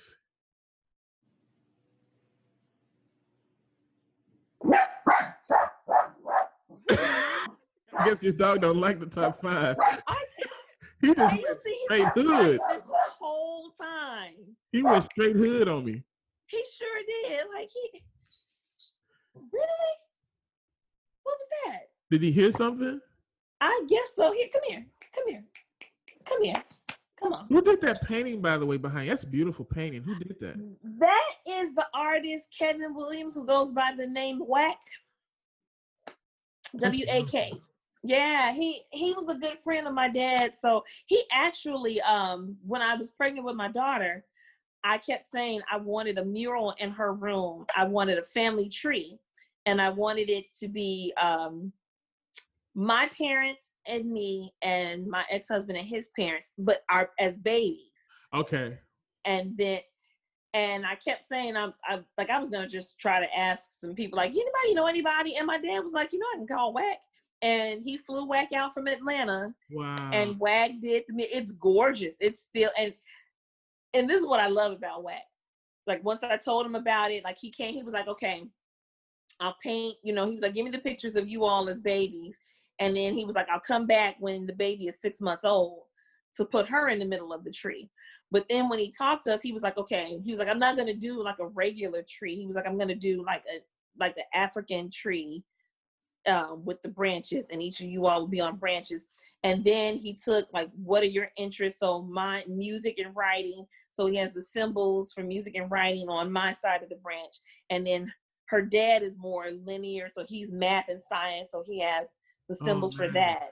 And then I wrote a poem that he put on the the base of the tree and um he was like you know it occurred to me when you move you don't want that just on the wall so he was like i'll put it on canvas for you and attach it to your wall for you so that's what he did so whenever we move i can just take it down and That's crazy. things you'll have it for Do yeah you sing and play? hmm? Do you sing and play as well? i dab a little singing You look like you can not- sing and play. I can't, you know, I keep saying my, and again, it's because I've been raising my kid. But my goal, I wanted to take piano lessons, but you know, we were broke and couldn't afford it. but now I want to do gu- guitar. I want to learn how to play the guitar. Okay. So that's my yeah. Is that you in the in the picture right there? Behind the photo? The that's your mom? Up there, Uh-huh. yeah, that's me and my daughter when she was That's about. you? Yeah, she was about four years old. So that was like ten years ago. Oh wow, it's a pretty it's a pretty portrait. Thank you. Okay, Yeah. So top uh two more top fives. What three more? okay. Uh top five. I was trying to decide which one I wanted to do. I think I'm gonna go with this. Top five favorite places to go. Top five favorite places to go. Okay. This will mean nothing to you because you are not from here, but there is a small bot- uh, botanical center here named Lake. It's called Lake Catherine, and it has a little small man-made lake and this beautiful like walking path. That here is like my all-time favorite place to go. Like I'll just Okay. go walking. They have like a little waterfall, and I'll sit by the waterfall and meditate. Like that's like my all-time favorite place to go. Um, second favorite place to go. Does sleep count? Hey, it's a place. I'd love to go to. so your bedroom, sleep in your bedroom. I, listen, Survey says I. I am like the cat in the hat. Okay, I will sleep in the bed. I was like the. I will sleep anywhere. Like I love sleep. Like Okay, so bed, sleep, or anywhere, Sleep. anywhere sleep. yeah, Okay. sleep is yes. Um, Hawaii. Hawaii. Okay, I, love, Hawaii. Hawaii. Yeah, I love I- Hawaii too. I love it. Um, Expensive, but I love it. It that I tell people that all the time. I'm like, it's an expensive place to Mhm. go, but I love it there. Um, anywhere where my friends are, Mm-hmm. like okay, number four. yeah, it doesn't matter. Like anywhere that we are, and um, pretty much, I'm trying to think. Anywhere where my kid is. Oh, that's nice. Okay, Yeah. Final five, top five before I ask the the grand finale five. All Top five.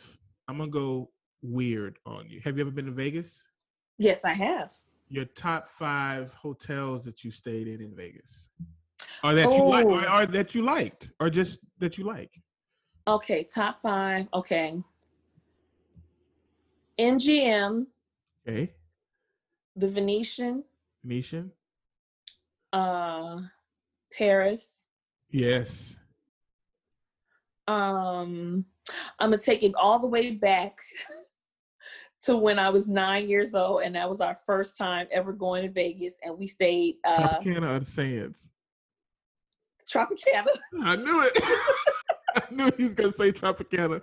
I knew he was gonna say it it. Because you gotta, we were broke, so Right. for me at nine, that was like, oh my god, You have to understand the Tropicana was the the joint back in the day. Yeah, Before probably Yeah. before our time, but it was the joint at one time. yeah. It's Um, historical. Yeah. And then uh oh gosh. I'm trying to think where's I think the MGM was the last place I stayed when I went there. So I guess it's your top four. Yeah. Your top four. All right, top five comedians. Ha ha ha. You know that was coming. You know I knew it. I, I. I knew that was coming. I knew it. So of course, of the course. man himself. Of course. That's my all-time favorite. There Of will never course. be anyone other than him. Um, Absolutely. Absolutely. yeah, got it. He's one. Richard Pryor, Okay. Uh, Redd Foxx, Moms Mabley, because she was hilarious in her day. Like, and she was She ahead of her she she had some great jokes. she did. fact, a lot of people don't know this, but Aunt Esther, the character from Sanford and Son, really was based Mhm. off of Moms Mabley. Yeah. Yep. And five. Hmm. Hmm. Hmm. Because this is another one that changes sometimes depending on where I am. Um, Eddie. Eddie, yeah. Mhm. Yeah. Eddie, yeah. Let's give Eddie a little hand. Yes. He's done. He's earned it. Eddie has earned it. Yeah. Eddie has done for comedy what few and far like Yeah. I'm not sure there would have been a Def Jam it wouldn't be. No. without Eddie. No. And let's while we giving him props, let's just say I think Eddie, without Eddie, there would be no Martin, I- no Chris Rock, no Will Smith, no Dave Chappelle. Because what hap- what Eddie did was Eddie set the bar so high Yeah. that unless you could rock the house, you were if as a black comedian, you were gonna get Mhm. laughed at. Yeah. So it made the Chris Rocks come out of the world. It made the Yeah. Dave Chappelles. It made the all those guys come out the world and and be their Mhm. best because Tracy Morgans and all those guys because Eddie set the tone, man. hmm Eddie You know what? I'm gonna have to do a five, like a, a, a tie, because it, it like I said, always I'm gonna have to add Jamie Foxx on there too. People Really? sleep on people sleep on how funny Jamie. Even Jamie I Foxx- sleep. Even I sleep on Jamie. Jamie is. It, I think it's because he's from my hometown. That's why I, I hate on him. Jamie, it, yeah, he. It, You know what makes People- Ja- you know you know what makes Jamie good? That I will give him props on is he's a triple threat. Yeah. he can take your lady and make her laugh. With he can Yeah, sing mhm. to her and he can tell a joke. yep. So if, if the joke didn't work, he'll just sing a song and still So, get the girls. Mhm. Yep. I remember I took uh one of my girlfriends um for her birthday. He came to New Orleans and she didn't really want to do anything for her birthday and I was like we're doing something. Right. So I took her to see Jamie Foxx and she at first she was like, I mean, Right. Jamie Foxx like right. uh by I don't even think we made it halfway through. She was like, "Oh my god, I'm about to pee my pants. Like I'm, my, I, my stomach hurts. I can't even keep laughing at this man." And she was like, "I had no idea he was that funny." Like, yeah, And we forget the Wayans are brutally mean. Like they're brutal. So to make your dog is not playing today. Sir, like, c- come here, come, come, come, come, come, come, come, come, come, because you, like, you've been chill all day. What's going on here? the Wayans are they brutal. So if you did- if to do to get to in living color, you have to understand you had to be on Jim Carrey's level Yes. Or Damon Wayans level or Keenen's level, writing level. I Mhm. don't think Keenen is a great comedian, but I think his writing is crazy. He's a brilliant writer. Great as a writer. Yeah. So to get on in living color wasn't no easy feat. No. And No. Jamie pulled that off, and then Yeah. every week had to be up there with David Alan Grier, Tommy Davidson. Mhm. I mean, I, I, I was just getting ready to say because people sleep on how funny Tommy Davidson. Tommy, to me, Tommy is probably uh, one of the most underrated comedians Yes. of all time because Tommy Davidson, not only is he funny, he is like on another level Yes. funny. Mhm. Like Yes, he is. I think he's so underrated, and we go to Chris Rocks and the and the Chris Tuckers and all those people 1st Mhm. But Tommy can kill those guys. I'm Yes. sorry. Tommy got Davis. nothing to play with. It was. Tommy can he- kill Dave Chappelle. Honestly, I'm gonna be honest with you. Tommy don't you don't play with Tommy. That's real stuff. I I love Dave Chappelle. I do. He would. I would never put him as high as most people put him Right, comedy wise. right. But that's. I love him. I think he's fun. That because I don't want people coming back No, like, no, oh no, exactly. Like You're no, right. I think he's funny. But yeah, I, I'm gonna have to agree with you on that. yeah, it's not it's not a Tommy- diss to Dave Chappelle, guys. It's No, it's not a lift up and a praise to Tommy Davidson. Yes, it is. That's what Yep. we're saying. And I would even say Mhm. Dave Chappelle would say that Tommy Davidson is is, is underrated. I, I don't see why he wouldn't say that. Yeah. Tommy is like the king to me. Yes, he is. He's, Yep. he's on another level. So you're right. Jamie Foxx, he was in that level of of stuff. We forget about Mhm. that. Yeah. Oliver Stone. You can't do an Oliver Stone movie any given Sunday and not be on your. I mean, Oliver is a beast when it comes to directing, Yes, he and is. Jamie Foxx carried that movie. He did. Yeah. Carried that movie. So Ray. Okay, you're right. I'm convinced. You're right. Yeah. Jamie Foxx. Oh, was trying to- yeah. when you, when you, you know what it is? It's the name Jamie. You know, I It's feel like it- like if he, if it was Eric Fox, he should have kept his first name and then kept the Fox. we, you know why he said he did. Yeah, I know, but it's a Yeah. lame. That's a lame reason. Cause yeah, I mean, he's he's so famous and rich. He could do like Dwayne the Rock Johnson did. He was the Rock, and then he dropped he it, and now you know him as Dwayne Johnson. I think he should just go straight Eric Bishop now Bishop. because He he's could. that he's that famous now. Yeah, he could. Eric James Fox Bishop. Yeah, he could. I think that Jamie Foxx just throws a lot of us men off. But when you think about the body of work, he's untouchable. He's oh, He's untouchable. absolutely. Yeah. Jamie's on some other stuff. Yeah. Final top five before I let you go. Your Okay. dad's top five things to do. What was his favorite top five things to do? Oh gosh, well you all get his nails. get Really? his nails done. So that was a real thing from the show. Oh gosh, yes. That was real. He liked nails- Listen, my dad, even when we were broke, my dad would have my mom would paint his like he Okay, grooming was a thing for him.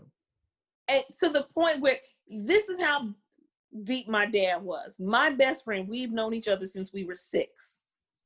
To this day, she is like, you know, Pops made it real hard for me to date because I keep looking for dudes to be as groomed as he was. And I was like, you can forget it. You ain't never, fu-. like, Wow. and that's how he, we could say, hey, can we go down to the store real quick? Yeah, hold on, sit down for a minute. Let me tell you something.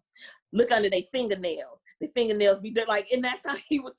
wow. look at the hands. Look, look, look at between their fingers. Look at the webs between their fingers. If it's gonna be ashy, it's gonna be ashy and dirt. Like he, he used to random. He would randomly come and walk up to me and scratch scratch my arm or my leg. There's any type of dust that come on the little If scratch it left thing? a mark, he'd be like, "That's dirt. Go wash your ass." Like, oh, like yeah he so yes that is that was a real thing so top five things for him that's easy get his nails done get facials get massages go to the gun range and eat what was? Oh, he he he like guns. oh he was a proud card carrying member of the nra My dad is Yeah. too. Wow. Oh yeah, like that was one of our biggest fights. Like I finally relinquished, not to like in June, June of 08, I was like, all right, I'll get a, I'll get the card, and he was like, okay, now we about to start going lessons, and I was like, I ain't going that far with you. Like I got the card, That's enough like for that- me right now. that's I'm good. Like yeah, Right. Yeah. So he would go to the gun range. What was his favorite set of, set of guns? Now I'm not gonna even try to pretend like I can tell okay. because I. It was one of the he turned into Charlie Brown for me when he would Oh, start wow. talking, and he sh- like he would come home and show me and my mom the guns and how to work them because he was like, if anything happens, you need to know. But I can't pretend like I I know what they were. Like I'm not even gonna even try to lie. So his top five foods then, since you said it was his favorite thing to do was eat. Top five foods. Okay, so uh, his favorite meal of all times it was ham hocks, kidney beans, and uh you could alternate it: black eyed peas and rice, or red kidney beans and rice. Uh, and he dirty liked, like- south. yeah, and he liked like the green South. onion, like he liked the green onion with it with cornbread. Uh huh. Oh um, wow. Fried chicken. He loved there's this restaurant here, this Mexican, and it's not even like it's not even known as like legit real Mexican food. Like if you say, hey, take me to get Mexican food, it's not the restaurant that's gonna come to mind. But it's a place called Pepe's here in Chicago. That was like if you wanted to know where he Bernie Mac was, if he wasn't getting his nails done in Dolton, he was at Pepe's. like that was Wow. That was his jam. Um, what was his other food? He had a thing for he liked perch, Fried perch. fried perch Yeah, and that's the spaghetti. South thing. Fried perch and spaghetti with some garlic bread. That was his other meal. Fried perch and spaghetti don't go together though, does it? That's that is how. Yep. really. And then his his fifth, fi- final one, Final one was um fried said perch. Wow. yeah he he liked fried perch. Uh, those were his main meals. He would he had a penchant. He wasn't too big into sweets until he became diabetic. That's when he was really into sweets. But before then, he would like he liked yellow cake, like the Okay. yellow cake with chocolate icing. And Yeah. he would pour a little milk over it, and that's how he would eat. it. Mm, that sounds good Yeah. actually. Yeah, you that's gonna how he would. some of that right now. yep. Well, Je' Niece, it has been a pleasure. This has been fun. An yeah. amazing two hours. I don't even believe it's been two hours. It's been that long. Get out of here. I was planning on doing 45 minutes and I'm just like just talking. I'm just like it's like so you because you have so much wealth of information and knowledge and just stories. It's like you you know what you should consider doing when we get through this pandemic? You should consider doing a small when you finish your book, do a small book tour and do a Q&A on Bernie Mac. That would make money for you. Mhm. That would make money Yeah. tour with the book and just do just sit there and talk for a couple of hours, man. hmm And then you got to come back here and and when your book is finished, and Absolutely. and and promote it and talk about it too. But yeah, you should consider it because you have such a amazing like it's a lot it's a lot like your father. You have an amazing presence with people. I can tell. Now that I take that as a high compliment. You about to have me crying. Okay. Thank you. you do. that- yeah. Thank you you. do. You connect very well, and I know this is going to be one of our our top um, um, shows uh, when this comes on CJ on the network. I'm humble. Thank you. Yeah, Yeah. thank you for doing the show. I really appreciate it. I'm humbled to even talk to you. I feel I feel like Bernie Mac and the Angels in Heaven create made this moment happen. So thank you, Bernie. Thank you, Angel. Oh, my pleasure. Thank you, Mom. Thank you, Je' Niece. and uh and uh come back anytime. I would love that. Yeah. Thank you guys for listening to the Carl Jackson podcast and for watching us on the CJC Television Network. Until next time, you be blessed. Thank you for watching this particular episode. It was a wonderful experience to talk with uh, Je' Niece. She's a wonderful person. I love her to death. And my daughter, do you have a joke? Yes. What's your joke? Why am I doing a spider check? Why are you doing a spider check? Because I'm scared of spiders. Daddy's laughing at that. That- Anybody else laugh at that? That's pretty good. I never heard that joke. That's a new one. So you've been writing, I see. Interesting. On the next Carl Jackson podcast, until the next Carl Jackson podcast, you guys have a great one. Pretty good joke. Okay, bye.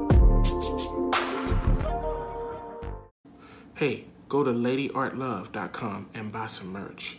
For Christmas, holidays coming up, hey, you gotta go buy some stuff. I got some really good gear, some really good clothing, and there's some other things too, like some Yoda pants, Yoda bedspread. They got all type of stuff that you just will not see anywhere else, designed by handcraft designers who actually work themselves on this product. All you have to do is go to ladyartlove.com and check them out. I think you're going to like the stuff that you see. And it's going to be great for Christmas. And there's some discounts going on right now if you log on to ladyartlove.com. Don't miss out. The Carl Jackson collection, as well as many other things, are there right now at ladyartlove.com. Please go. You know what? Why am I saying please? You're the one going to be missing out.